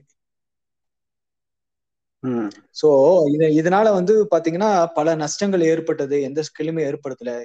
அதனால வந்து மதம் அப்படின்னு நம்ம பார்க்கும்போது அதாவது என்ன சொல்ல வர அப்படின்னா சி நீங்க வந்து எப்பவும் வந்து இது நல்லது இது கெட்டது அப்படின்னு சொல்லி உலகத்தை பாக்குறீங்களோ அப்பவே வந்து என்ன ஆயிருதுன்னா நம்ம மனம் கரப்பட்டுருது. அதே ஒரு உலக மனுஷன் எந்த ஒரு இதுவுமே இல்லாம இருக்கிறவன் குழந்தையை போல எல்லாவற்றையும் கள்ள கள்ளங்கப்படம் இல்லாம பார்ப்பான். ஆனா ஒரு புஸ்தகத்தின் வழியா நம்ம பார்க்கும்போதே நம்ம வந்து என்ன ஆயிரும் ஒருத்தனை வந்து பாவின்னு நம்ம பார்க்க ஆரம்பிச்சிருவோம். அவன் பாவி அவனுக்குள்ள பிசாசு இருக்கு அப்படிங்கறத நம்ம பார்க்க ஆரம்பிச்சிருவோம். அப்படி இருக்கவே கூடாது நம்ம. ரொம்ப சிம்பிளா இருக்கணும். எல்லாரையும் நேசிக்கணும். எல்லாரையும் அன்பு செலுத்தணும். இதுதான் ரொம்ப முக்கியமா நம்ம பாக்குற ஒரு விஷயம். ஸோ இதுல வந்து நான் என்ன இதுனா இன்னொரு செஷன் கூட வச்சுக்கலாம். மகேஷ் வர முடியல. நம்ம இதை கட் பண்ணிட்டு இன்னும் இன்னொரு செஷன் நம்ம திருப்பி ஆரம்பிக்கலாம். இதுல நான் உங்களுக்கு சொல்ல விரும்புறது என்னன்னா மாண்டி பைத்தான் அப்படிங்கிற ஒரு காமெடி இது இருக்கு. அதை பாருங்க. அதே போல பாத்தீங்கன்னா ஸ்டீஃபன் ஹாக்கிங் அவருடைய புஸ்தகங்கள் அதை நான் பரிந்துரைக்கிறேன். அதை நீங்கள் படியுங்கள். இந்த மாதிரி மாண்டி பைத்தான் மூவிஸ் அதெல்லாம் இருக்கு நிறைய. இதுல வந்து நிறைய சொல்லியிருப்பாங்க. ரொம்ப சர்க்காஸ்டிக்கா சொல்லியிருப்பாங்க. அந்த இது அந்த கிறிஸ்துவத்துல இருக்கிற அந்த நடைமுறைகள். நாங்க வந்து இதுல ஒண்ணு மட்டும் தெளிவுபடுத்த விரும்புற வெறும் கிறிஸ்துவ மதத்தை மாத்திர சொல்ல மதம் என்பதே மனிதனுக்கு தேவையில்லாத ஒரு விஷயம். ஓகேங்களா? சோ மதம் பிடித்து அலைய அலைய வேண்டாம். மதங்கிறதே மதம் தான் மதம் பிடித்து அலையறதான் அது வந்து தேவையில்லாத ஒரு விஷயம். மனிதனை மனிதமாய் பார்ப்போம். மனிதனை நேசிப்போம். அதுதான் ரொம்ப முக்கியமான ஒரு விஷயம். என்ன ராஜேஷ்? கடைசியில் எல்லாரும் நம்ம விட்டு போய்விட்டாங்க நானும் நீங்களும் தான் இருக்கோம். ஒன்றும் பிரச்சனை இல்லை. நம்ம தொடர்ந்து பேசுவோம். இதை குறித்து அடுத்த எபிசோடில் கூட நம்ம தொடர்ச்சியாக நம்ம பேசுவோம். இன்னும் நிறைய இருக்கு. மதத்தை பத்தி பேசணும்னு சொன்னீங்கன்னா நிறைய இருக்குங்க. மதம்னு எடுத்துட்டீங்கன்னா மதத்துல அரசியல் வரும். அரசியல் செக்ஸ் இருக்கு நிறைய இருக்குங்க. ஆனா மக்களுக்கு அதை பத்தி அவேர்னஸ் கம்மியா தான் இருக்கு. இவங்க எல்லாமே தனித்தனி தனியா இயங்குதுன்னு நினைக்கிறாங்க. தனித்தனியெல்லாம் இல்லை. இதுக்கு பின்னாடியே மதம்ன்ற ஒரு இது வச்சு இன்னைக்கு இருக்கிற எல்லாமே நடக்குது. அரசியல் முதற்கொண்டு செக்ஸ் லைஃப் எல்லாமே இருக்குதுன்றது நிறைய பேருக்கு தெரியாது. ஆனா அதை வந்து ஏதோ கண்மூடித்தனமா ஏதோ நம்புறோம்னு சொல்லிட்டு நம்பிட்டு இல்லாம ஒரு தெளிவோட புரிஞ்சு கொள்ற புரிதல் தான் மெயின் புரிதல் தான் புரிதல் இருந்தாலே மதம் வந்து என்ன தெரியுங்களா? பிரிவினை ஏற்படுத்துது அது. எப்ப ஆகுதுன்னா ஸ்டார்டிங்ல அதனுடைய தியாலஜிக்கே பாத்தீங்கன்னா மதத்துடைய தியாலஜியே பாத்தீங்கன்னா மனுஷன் கடவுளை விட்டு பிரிந்தான் அப்படின்னு ஆரம்பிப்பான். சோ எல்லாமே மனிதன் மனிதனை விட்டு பிரிவது எல்லாமே பிரிவினையில தான் ஆரம்பிக்குது. எதுவுமே பிரிவினை கிடையாது. ஓகேங்களா? எதுவுமே இங்க பிரிவினை கிடையாது. எல்லாமே இங்க ஒண்ணுதான். எல்லாமே சயின்ஸ் படி பாத்தீங்கன்னா எல்லாமே அணுக்களால் உருவாக்கப்பட்டதுதான் இந்த முழு உலகம். ஒரு கல்லு பாத்தீங்கன்னா அது அணுவுல அது அணு பிளந்தீங்கன்னா கல்ல பிளந்தீங்கன்னா அணுதான் இருக்கும். என்ன பிளந்தீங்கன்னா அணுதான் இருக்கும். ஓகேங்களா அணுன அது அது அதை பிளந்தா அதை பிளக்க பிளக்க பிளக்க ஸ்பேஸ் தான் இருக்கும். சோ எல்லாமே வந்து பாத்தீங்கன்னா எல்லாமே ஒண்ணுதான் இங்க. உனக்கு நம்ம பேர் வைக்கும்போது அது பொருளாகிருது சோ கடவுள் அப்படிங்கறது வந்து கடவுளுக்கு நீங்க பேர் வச்சீங்கனாலே அதுவே ஒரு பொருளாயிருது கடவுளுங்கிற ஒரு விஷயத்துக்கு நீங்க பேரே வைக்க முடியாது. ஓகேங்களா கடவுளுங்கிறதுக்கு ஒரு பேர் வைக்கவே முடியாது. பேர் வச்சீங்கனாலே அதுக்கு நீங்க பவுண்டரி வைக்கிறீங்கன்னு அர்த்தம். எதுவுமே இங்க பவுண்டரி கிடையாது. நம்ம அந்த இதுல பாத்தீங்கன்னா பிக் பேங்லயும் கூட நீங்க பாத்தீங்கன்னா பிக் பேங்கிற அந்த வெடிப்பு வர்றதுக்கு முன்னாடியே வந்து என்னது? எங்க இருந்து அந்த வெடிப்பு வந்தது? அப்படிங்கிற ஒரு கேள்வி வரும். ஸ்பேஸ்ல தான் வருது. இப்ப எல்லாமே இங்க ஸ்பேஸ்ல தான் ஆரம்பிக்கப்படுது. எல்லாத்தையும் அணு பிளக்க பிளக்க இன்னைக்கு விஞ்ஞானிகள் எதை கண்டுபிடிக்கிறாங்கன்னா அது பிளக்க பிளக்க பிளக்க ஸ்பேஸ் தான் இருக்குன்னு பாக்குறான். சோ எதுவுமே வந்து நீங்க ஒரு நீங்க பாருங்க நான் இன்னைக்கு எப்படி பாக்குறேன் உலகத்தை அப்படின்னா எதுக்குமே பேர் இல்லாம பார்க்க பார்த்து பா- பாருங்க உலகத்தை. ஏன்னா பேர் வைக்கும் போதே என்ன ஆயிருதுன்னா அங்க வந்து பவுண்டரி வந்துருது பிரிவினை வந்துருது எல்லாமே வந்துருது. இவன் கிறிஸ்தவன் இவன் இந்து இவன் முஸ் மு- முஸ்லீமு கிறிஸ்தவத்துல இவன் இந்த வகை கிறிஸ்தவத்துல இவன் பென்டிகாஸ்டல் கிறிஸ்டியன் கிறிஸ்தவத்துல இவன் வந்து ஆர்சி கிறிஸ்டியன் கிறிஸ்தவத்துல இவன் வந்து டிபிஎம் கிறிஸ்டியன் எத்தனை பிரிவினைகள் பாத்தீங்களா சோ இத பத்தி இன்னும் அதிகமா நம்ம பேசுவோம். நேயர்களே தொடர்ந்து உங்களுடைய கருத்துக்களை சென்ஷர் பாட்காஸ்ட் தமிழ் பாட்காஸ்ட் சேனலுக்கு ஏங்கர் ஆப் வழியாக உங்கள் கருத்துக்களை எங்களுக்கு தெரியப்படுத்தலாம். இதை உங்கள் மற்ற உங்கள் நண்பர்களுக்கும் இதை ஷேர் பண்ணுங்க. ரொம்ப நன்றி ராஜேஷ். நீங்க. பண்ணதுக்கு. அதே போல மகேஷ் அவருக்கும் என்னுடைய நன்றியை தெரியப்படுத்துகிறேன். அதே போல ஜெயசீலன் அவருக்கும் என்னுடைய நன்றியை தெரியப்படுத்துகிறேன். தொடர்ந்து இதை பத்தி இன்னும் அதிகமாக நம்ம பேசுவோம். நிறைய விஷயங்கள் இருக்கிறது. ஓகேங்களா? மரணத்துக்கு பின்னாடி ஒரு வாழ்க்கை இருக்கா? மரணத்துக்கு பின்னாடி என்ன நடக்கும்? நிறைய விஷயங்கள் வந்து நம்ம டிஸ்கஸ் பண்ண வேண்டியது இருக்கு. ஏன்னா இதுக்கெல்லாம் மதம் வந்து ரொம்ப ஈஸியா பதில் சொல்லிடுது. மரணத்துக்கு பின்னாடி ஒரு வாழ்க்கைன்னா ரொம்ப ஈஸியா பதில் சொல்லிடுவோம் பரலவும் போயிடுவான் நல்லவன்லாம் பரலவும் போயிடுவான் கேட்டவன்லாம் நரகம் போயிடுவான் அப்படிங்கிற மாதிரி ஒரு இது இருக்கு. ஆனா ஹானஸ்ட் ஆன்சர் அப்படின்னு என்னன்னா மரணத்துக்கு பின்னாடி என்ன நடக்குதுன்னு அதை யாருக்குமே பத்தி அடுத்த எபிசோடில் பேசுவோம். யாருக்கும் தெரியாது. யாருக்குமே தெரியாது. மரணத்துக்கு பின்னாடி என்ன நடக்குதுங்கிறது யாருக்குமே தெரியாது. அதான் ரொம்ப மோஸ்ட் ஹானஸ்ட் ஆன்சர் ஹானஸ்டான ஆன்சர் அதுதான். சோ அதை பற்றி இன்னும் நிறைய நம்ம பேசுவோம். சோ ஏமாற வேண்டாம். மற்றவர்களை ஏமாற்ற வேண்டாம்.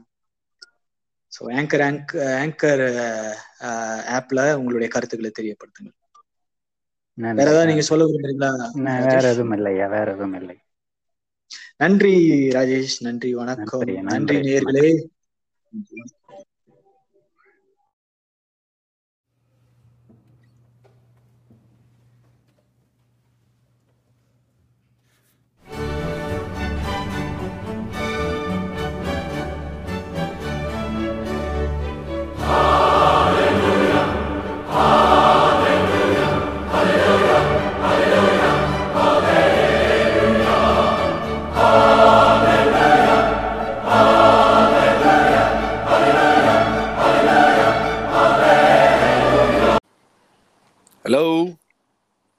வணக்கம் மகேஷ். வணக்கம். சாம் கேக்குதா? சாம்? கேக்குது கேக்குது. நீங்க திரும்ப வந்ததுக்கு? ரொம்ப நன்றி. ஆ இப்ப நல்லா கிளியரா இருக்கு. சோ திருப்பி ஒரே ஒரு விஷயத்த மாத்திரம் நம்ம டிஸ்கஸ் பண்ணிட்டு இந்த பாட்காஸ்ட். முடிக்கலாம். ஆஹ் நான் என்ன கேள்வி கேட்டிருந்தேன் அப்படின்னா சோ இந்த பிரபஞ்சம் எப்படி உருவானது? பிரபஞ்சத்தினுடைய கதை. ஏன்னா எல்லா மதங்கள்லயும் சொல்லப்பட்டிருக்கிற ஒரு விஷயம் என்ன அப்படின்னா இந்த பிரபஞ்சத்தோட கதையிலிருந்து தான் ஆரம்பிப்பாங்க. எல்லா மதங்களையுமே பிரபஞ்சம் உருவானது எல்லாமே. சோ இந்த. பிரபஞ்சம் எப்படி உருவானது? பிரபஞ்சத்தினுடைய கதை. இதை பத்தி உங்களுடைய கருத்தை உங்களுக்கு பதிவு பண்ண கேக்குறேன். தேங்க்யூ சாம் ஆக்சுவலி என்னன்னா மதங்களிலே வந்து இது வந்து ரொம்பவும் ஒரு சுவாரஸ்யமான ஒரு விஷயம். நாம எப்படி உருவாகணும்? ஆஹ், நம்ம இறந்ததுக்கு அப்புறம் எங்க போக போறோம்? ஏன்னா இது ரெண்டுமே மனுஷன் வந்து பார்க்காதது. ஸோ அதனால நமக்கு. எப்பவுமே இதுல இருக்கிற தீவிரம் ரொம்ப அதிகம். ஸோ இந்த உலகம் எப்படி உண்டானுச்சு? கடல் எப்படி உண்டாச்சு? நட்சத்திரங்கள் எப்படி வந்தது? மனிதன் எப்படி வந்தான்? அதுக்கப்புறம் மனிதன் செத்ததுக்கு அப்புறம் எங்கே போக போகிறான் ஸோ இந்த இடைப்பட்ட காலத்தில் நம்மளுடைய வாழ்க்கையை வந்து மதத்தோடு கூட நம்ம அட்டாச் எப்படி பண்ணியிருந்தா எங்கே போவோம்? அப்படின்றதான ஒரு ஒரு ஒரு சில விஷயங்கள்லாம் மனுஷனுக்கு ரொம்ப பிடிக்கும். ஸோ அதனால தான் இந்த மதங்களுக்கு வியாபாரம் ஓடிக்கிட்டே இருக்குன்னு நான் நினைக்கிறேன்.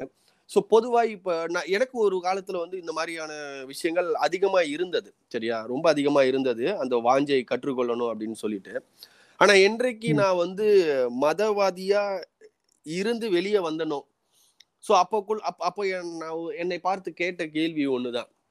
இந்த பிரபஞ்சம் எப்படி உருவாகுனது அப்படின்ற மாதிரி கேள்வி என்னை எங்க கொண்டு போய் நிப்பாட்ட போகுது அப்படின்ற மாதிரி கேள்வி நான் என்னை கேட்டு கேட்டேன். இதை நான் கத்துக்கிட்டு நான் என்ன செய்ய போறேன்?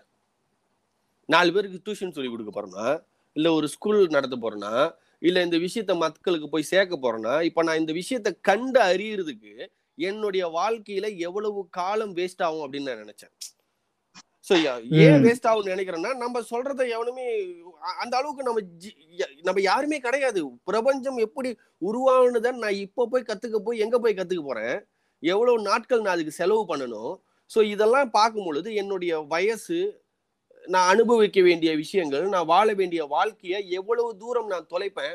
சோ அப்ப இது எனக்கு யூஸ்லெஸ்ஸா இருக்கு. இன்னைக்கு வந்து பார்க்கும்போது. ஆனா அன்னைக்கு வந்து நம்ம பெரிய மேதைகள் போல நம்மளோட நமக்குன்னு ஒரு ஒரு சில தலைவர் இருப்பாங்க. நமக்குன்னு ஒரு சில நல் பிடிச்ச புத்தகங்கள் இருக்கும். இதை வாசிச்சுட்டு வந்துருவோம்.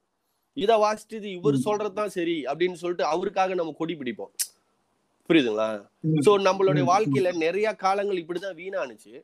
சோ இன்னைக்கு எனக்கு ஒரு விஷயம் என்னன்னா உன்னுடைய வாழ்க்கைய அனுபவிக்கிறது தான் சுவாரஸ்யமே தவிர இந்த மாதிரியான விஷயங்களை தேடி போய் நம்மளுடைய வாழ்க்கைய அழிச்சுக்கிறதுல செலவு பண்றதுல என்னுடைய வயதை செலவு பண்றதுல காலங்களை செலவு பண்றதுல எனக்கு அந்த அளவுக்கு நாட்டம் இல்லை. ஆக்சுவலி என்னோட கூட ஒத்து போகலாம் ஒத்து போகவுமே இருக்கலாம். அது அவங்களுடைய கருத்து. புரியுதுங்களா? என்னுடைய வாழ்க்கையை நான் ரொம்ப சந்தோஷமா வாழ்ந்துட்டு இருக்கேன். இந்த மாதிரியான ரிசர்ச் எல்லாம் பண்ணி அது எனக்கு ரொம்ப என்னை டயர்ட் ஆகுது ஸோ இந்த ப்ரெசனை நான் வாழ்றதுல எனக்கு ரொம்ப பிடிச்சிருக்கு அதை நான் என்ஜாய் பண்றேன் அதனால இந்த மாதிரியான தேடுதல் நான் போ போக விரும்பல புரியுதுங்களா ஸோ இன்னொரு ஒரு மேட்ரு என்னன்னா சாம் நீங்க ம், ஆஹ், சொல்லுங்க. நம்ம நம்ம நம்ம. கிறிஸ்துவ பேக்ரவுண்ட்ல இருந்து வந்தோம்ல ஸோ. அதனால இந்த விஷயத்த நான் உங்ககிட்ட சொல்றேன். இப்போ இயேசுவின் பிறப்பு வந்து நீங்க பாத்தீங்கன்னா கன்னி மரியாளின் வயிற்றில் இயேசு பிறந்தார் அப்படின்னு சொல்லுவாங்க. எப்படி பிறந்தாருனாக்கா ஆண்டவர் ஆண்டவர் மூலியமா வந்து அவரு பிறந்தாரு அப்படின்னு சொல்லுவாங்க. அப்படின்னாக்கா. இந்த இது- வந்து ஒரு கிறிஸ்தவங்களும் இந்த இந்த போட்காஸ்ட்டை கேட்கலாம். கிறிஸ்தவர்கள் இல்லாதவங்களும் கேட்கலாம். ஸோ கிறிஸ்தவர்களா இல்லாதவங்களுக்கு நான் புரியுற மாதிரி சொல்றேன். ஆஹ் கன்னி மரியாளின் வயிற்றுல வந்து ஒரு குழந்தை பிறக்குது. அப்படின்னும் பொழுது அவங்க என்ன சொல்றாங்கன்னா செக்ஷுவல் அப்படின்றதான உடலுறவு கொள்ளாமல் ஒரு கரு அவங்க வயிற்றுல உருவாகுது அப்படின்றது தான் அவங்களுடைய அந்த புத்தகம் எழுதப்பட்டதான ஒரு விஷயம். குறைக்கா சார் ரைட்டா சொல்றேன்னா. சோ. ஆவியானவரினாலே நான் வந்து கர்ப்பமாயிருக்கேன் அப்படின்றது தான் அந்த புத்தகத்தில் எழுதப்பட்டிருக்கு. மரியாள் வந்து ஆவியானவர்னா கடவுள். ஆஹ் கடவுள்னால மரியாவுடைய வயிற்றுல ஒரு குழந்தை உருவாயிருக்கு அப்படின்றது தான் செய்தி. அங்க அங்க சொல்லப்பட்ட செய்தி. இப்போ இதே. மாதிரி சூழ்நிலையில நீங்க பாத்தீங்கன்னாக்கா அந்த மிடல் ஈஸ்ட்லயும் சரி ஒரு சில நாடுகளில எத்தனையோ காலங்களுக்கு முன்பு இப்போ மரியா அந்த- அந்த சீசன் ஒரு நாலாயிரம் வருஷத்துக்கு பிசிக்கு முன்னுக்கு ஒரு மூவாயிரம் வருஷத்துக்கு முன்னுக்கு இதே மாதிரியான கதைகள் ஏற்கனவே சொல்லப்பட்டிருக்கு. நிம்ரோத் அப்படின்னு சொல்லிட்டு ஒரு ஒரு ராஜா இருக்கிறான். ஸோ அவனோட காலகட்டத்தில் இந்த மாதிரி ஒரு விஷயங்கள் சொல்லப்பட்டது. குறைங்களா? நான் தவறா சொல்றேன்னா சம்பவம் சொல்லுங்க சொல்லுங்க, சொல்லுங்க. ஸோ இந்த மாதிரியான நிறைய கதைகள் பண்டைய காலத்துல இந்த மாதிரி நிறைய கதைகள் இருக்கு. அவங்கள என்ன சொல்றாங்க? சூரியனால நான் மாசமாயிட்டேன் அப்படின்னு சொல்றாங்க. ஸோ இப்போ கிறிஸ்தவர்கள் சொல்லும்போது என்ன சொல்றாங்கன்னாக்கா அதெல்லாம் போய். நாங்க சொல்றதுதான் உண்மைன்றாங்க. இப்போ இவங்க என்ன சொல்றாங்க? அதெல்லாம் போய். நாங்க சொல்றதுதான் உண்மைன்னு. ஆனா இது எல்லாமே வந்து ஆஹ் கட்டுக்கதைகள் போலதான் நமக்கு தெரியுதுன்னு தவிர இன்னைக்கு ஏன் அப்படி சொல்றேன்னா இன்னைக்கு இன்றைக்கு இருக்கிற ஒரு சூழ்நிலையில யாராவது ஒருவர் ஒரு பெண் வந்து ஆஹ் நான் வந்து ஆண்டவராலே கர்ப்பமாயிட்டேன் அப்படின்னு சொன்னா நம்ம யாராவது ஏத்துக்குமா இல்ல நம்மளுடைய சகோதரியோ சகோ நம்மளுடைய ரிலேஷனோ நம்மளுடைய சகோதரியோ இப்போ உங்க நம்ம நேரடியா அந்த இமோஷனல்ல டச் பண்ணுனாக்கா உங்களுடைய மனைவி உங்களுடைய சகோதரி ஆண்டவரால கர்ப்பம் ஆயிட்டான்னு சொன்னா இன்னைக்கு எந்த கிறிஸ்தவனால நம்ப முடியும்? கிறிஸ்தவர்கிட்ட கேட்போம் இந்த கேள்விய. நம்ப முடியாதுல்ல? கண்டிப்பா. அப்போ இந்த புத்தகத்தில் எழுதப்பட்டதை மட்டும் நீ பிளைண்ட்லியா நம்புறனா ஏன்னா உனக்கும் அந்த மரியாளுக்கும் தொடர்பு இல்ல. நீ அதனால நீ. பிளைண்டா நம்புற. சோ அடுத்தவன் இதை. கேள்வி கேட்கறான் ஏன்னா அவனுக்கு இந்த புத்தகமே தொடர்பு இல்ல. அவன் இதை பார்த்து சிரிக்கிறான். புரியுதுங்களா? சோ அந்த அந்த மாதிரி நம்ம நம்ம நம்ம கேள்வி கேட்கும் பொழுதுதான் நமக்கு வந்து அந்த சென்ஸ்ன்ற ஒரு அந்த அந்த அந்த விஷயம் நமக்கு உருவாகுது. சோ இதுலயே நம்ம வந்து சண்டை போட்டுட்டே இருந்தோம்னா இன்னைக்கு எப்படி உலகம் உருவாகுனுச்சு? நாளைக்கு வந்து எப்படி நம்ம நம்ம இறந்ததுக்கு அப்புறம் நம்ம எங்க போக போறோம்? சோ இந்த மாதிரியான வாழ்க்கைக்கு அப்பாற்பட்ட விஷயத்தை யோசிச்சுட்டே இருந்தோம்னா நம்மளுடைய வாழ்க்கையை நம்ம வாழாம விட்டுருமோ அப்படின்ற பயம் எனக்கு இன்னைக்கு இருக்கு. சோ இன்னைக்கு தேதியில உங்களுடைய லைஃப அனுபவிங்க. என்ஜாய் பண்ணுங்க. சோ இது யாருனால செய்ய முடியும்னு சொன்னா ஒரு நல்ல பகுத்தறிவதனால பகுத்தறிவாளினால கண்டிப்பா செய்ய முடியும். சொல்லுங்க. மதத்துல பாத்தீங்கன்னா இந்த அனுபவிக்கிறதுங்கிறதே வந்து ஒரு ஒரு ஒரு பாவங்கிற மாதிரி சொல்லி கொடுத்துருவாங்க. என்ஜாயிங் பண்றதே வந்து ஒரு பாவம். நீ வந்து அனுபவிக்க கூடாது இதை நீ அனுபவிக்க. கூடாது இதை நீ செய்யக்கூடாது. அதை பண்ணக்கூடாது அப்படின்னு சொல்லிட்டு ஒரு கட்டுப்படுத்திடுவாங்க சோ. மதம் வந்து ஏற்படுத்துற மிகப்பெரிய ஒரு நஷ்டம் என்னன்னா நான் முடிக்கும் போது கூட இதுதான் சொன்னேன். மதம். ஏற்படுத்துற ஒரு மிகப்பெரிய நஷ்டம் என்னன்னா நம்ம வாழ்க்கையை அனுபவிக்கிறதையே தடுக்குது. ஆமா. கண்டிப்பா அப்படிதான் நம்ம வாழ்க்கை வந்து வாழக்கூடிய வாழ்க்கையே ஏன்னா வாழ போறதே கொஞ்ச நாள் தான் அந்த வாழக்கூடிய அந்த வாழ்க்கையை அனுபவிக்கிறதையே வந்து மதங்கள் வந்து தடுக்குது. அனுபவிக்கிறதுங்கிறது வந்து நான் என்ன சொல்ல வரேன் அப்படின்னா நாங்க இதை எதை தெளிவுபடுத்த விரும்புறோம்னா அனுபவிக்கிறதுங்கிறது வந்து ஏதோ பாவ செயல்களை பண்ணுங்க ஜாலியா இருங்க அப்படிங்கிற மாதிரி நாங்க சொல்ல. வாழ்க்கையை வந்து சுதந்திரமா வாழ கட்டுக்கும் ஆமா. அப்படிங்கறது தான் நம்ம சொல்ல வரோம். கரெக்ட்டுங்களா? ஆமா. எந்த ஒரு கட்டுப்பாடு. இல்லாம சுதந்திரமா வாழ கட்டுப்படுக்கும். உனக்கு எது உனக்கு சொல்லுங்க சொல்லுங்க. எனக்கு இருக்கிற ஒரு கருத்து கூட நீங்க பாத்தீங்கன்னா இப்போ பாவம் அப்படின்றதே எப்படி கிளாசிஃபைட் ஆகுது அப்படின்றது தான் என்னோட கேள்வி. ஏன்னா பாவம் அப்படின்றது வந்து இன்னைக்கு எப்படி கிளாசிஃபைட்டா ஆகணும் அப்படின்னு சொன்னா அந்தந்த நாட்டில் இருக்கிற மனுஷனுக்கு அந்தந்த நாட்டின் சட்டத்தை மீறுவதே பாவமா இருக்கணும். அந்த. லா அண்ட் ஆர்டரை நீங்க மீறினீங்கன்னா உங்களுக்கு தண்டனை.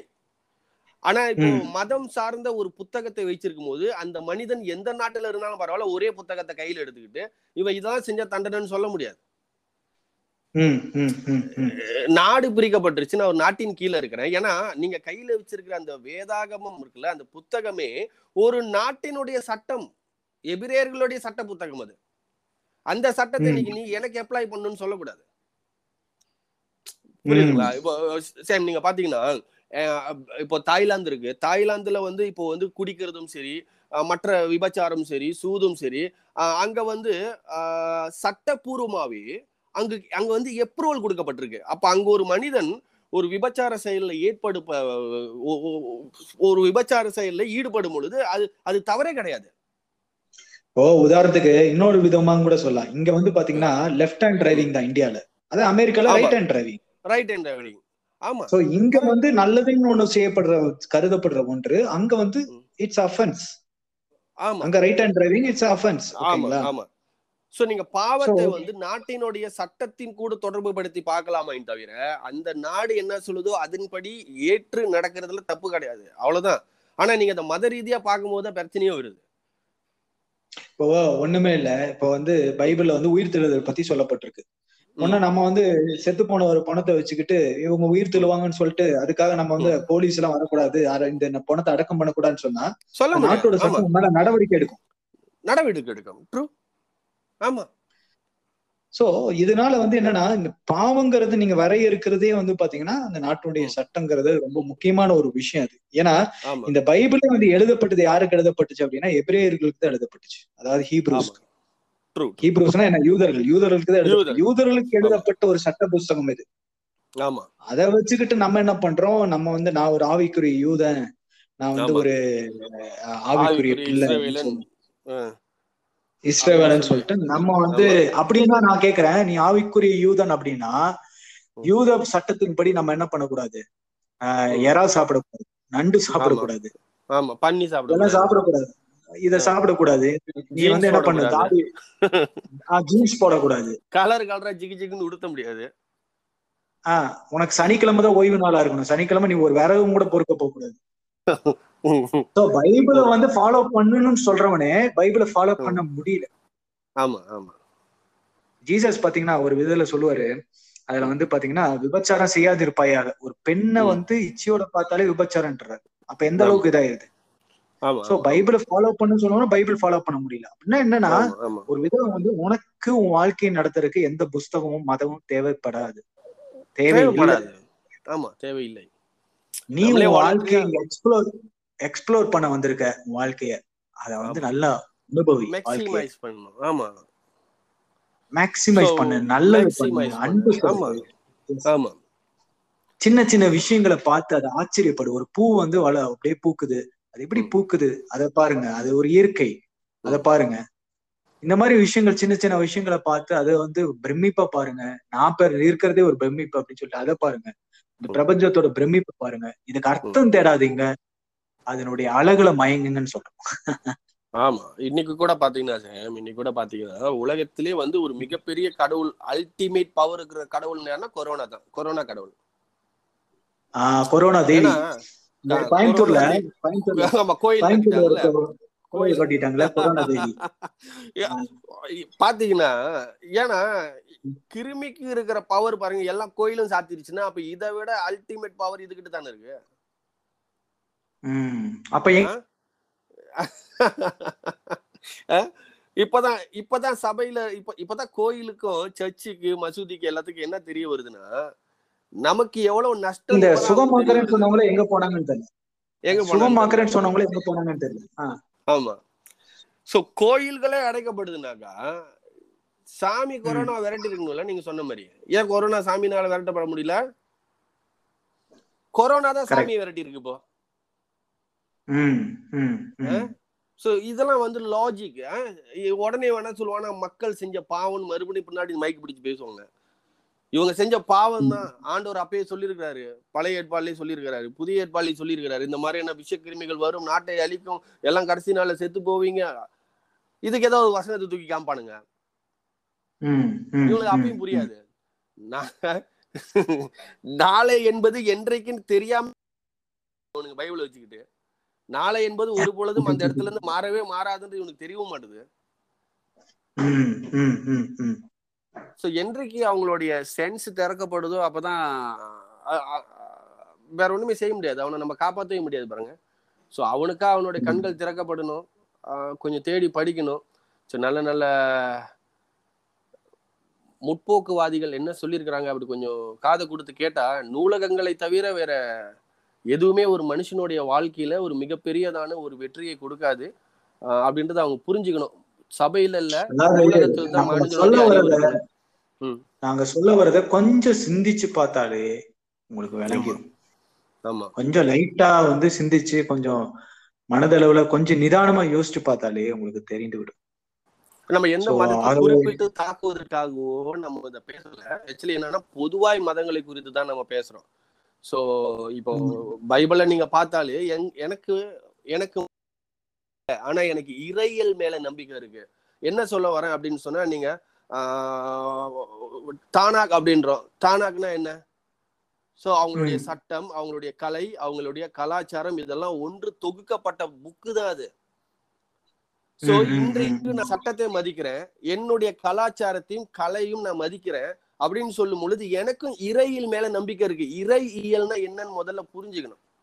இறையியல்னா ம். இதுதான் சட்டம். கலை கலாச்சாரம் இதை என்னுடைய தமிழ் என்னுடைய இனம் அது எனக்கு கற்றுக் கொடுத்ததான நான் பரம்பரை பரம்பரையா என்ன செஞ்சுக்கிட்டு இருந்தோமோ அந்த விஷயத்த நான் மதிக்கிறேன் அப்படின்னும் பொழுது எனக்கு இறையல் மேல் நம்பிக்கை இருக்கு. எங்கேயோ உட்கார்ந்து ஒரு கடவுள் இந்த உலகத்தை ஆட்சி செய்றாரு. மனிதனுடைய வாழ்க்கைக்கு அப்புறம் அவன் நரகத்துக்கோ சொர்க்கத்துக்கோ போவான் என்ற அந்த தேவனை தான் நான் எதிர்க்கிறேன். அப்படியேப்பட்ட ஒரு தேவன் இல்லை என்பதுதான் என்னுடைய கருத்து. அது எந்த மதமா வேணாலும் இருக்கட்டும். இந்த இந்த கொள்கை இருக்கிறதான அந்த கடவுளை தான் நான் எதிர்க்கிறேனே தவிர நீங்க உங்களுடைய வம்சா செய்கிறதான அந்த நான் எதிர்க்கல. இனம் சார்ந்த விஷயத்துக்கு நாங்க நானும் இறையில் ஒரு இறையில்வாதியா இருக்கிறேன் அப்படின்றத நான் தெரியப்படுத்திக்கிறேன் அதாவது நம்ம வந்து பாத்தீங்கன்னா வி ஆர் ஸ்பிரிச்சுவல் ஓகேங்களா? We are not religion religion கிடையாது. மதவாதிகள் இல்ல. ஆமா. நம்ம ஸ்பிரிச்சுவலா இருக்கோம் நம்ம. எல்லாவற்றையும் சிந்தித்து பார்க்கிறோம். சிந்தித்து பார்த்து வாழ்க்கையை உண்மையை நம்ம வாழ கத்துக்கிட்டோம் என்ஜாய் பண்ண கத்துக்கிட்டோம். சோ ரொம்ப நன்றி மகேஷ் நீங்க எங்களோட கூட இணைந்தது. சாம் தேங்க்யூ சாம் ஏதாவது நீங்க எனக்கு வாய்ப்பு சென்ஷர். நேயர்களுக்கு சென்ஷர் நேயர்களுக்கு வேற ஏதாவது சொல்ல விரும்புறீங்களா? தொடர்ந்து கேளுங்க. தொடர்ந்து இந்த பதிவுகளை கேளுங்க. நிச்சயமா இவங்களுடைய மனதிலே மிகப்பெரியதான மிகப்பெரிய ஒரு வகையில எதுவும் மாற்றம் வருமா அப்படின்னு நமக்கு தெரியல. ஆனா கண்டிப்பா நீங்க கேட்க கேட்க சின்ன சின்ன சின்ன சின்னதா உங்களுக்கு லாஜிக் இடிக்கும். லாஜிக் இடிக்கும் பொழுது அதை தேடி பார்த்து படித்து உங்களுடைய அந்த லாஜிக்கை பெருசாக்குங்க. ஸோ கண்டிப்பா உங்களுக்கும் உண்மையை கண்டிருவீங்க. தொடர்ந்து கேளுங்க இந்த சேனலை ரொம்ப நன்றி நேயர்களே. ரொம்ப நன்றி மகேஷ் மற்றும் ஜெய்சீலன் மற்றும் ராஜேஷ் உங்க எல்லாத்துக்கும் என்னுடைய நன்றியை தெரிவித்துக் கொள்கிறேன். தேங்க்யூ சாம் தொடர்ந்து சென்ஷர் பாட்காஸ்டை சப்ஸ்கிரைப் பண்ணுங்க ஷேர் பண்ணுங்க. Thank you thank you all thank you Sam thank you so much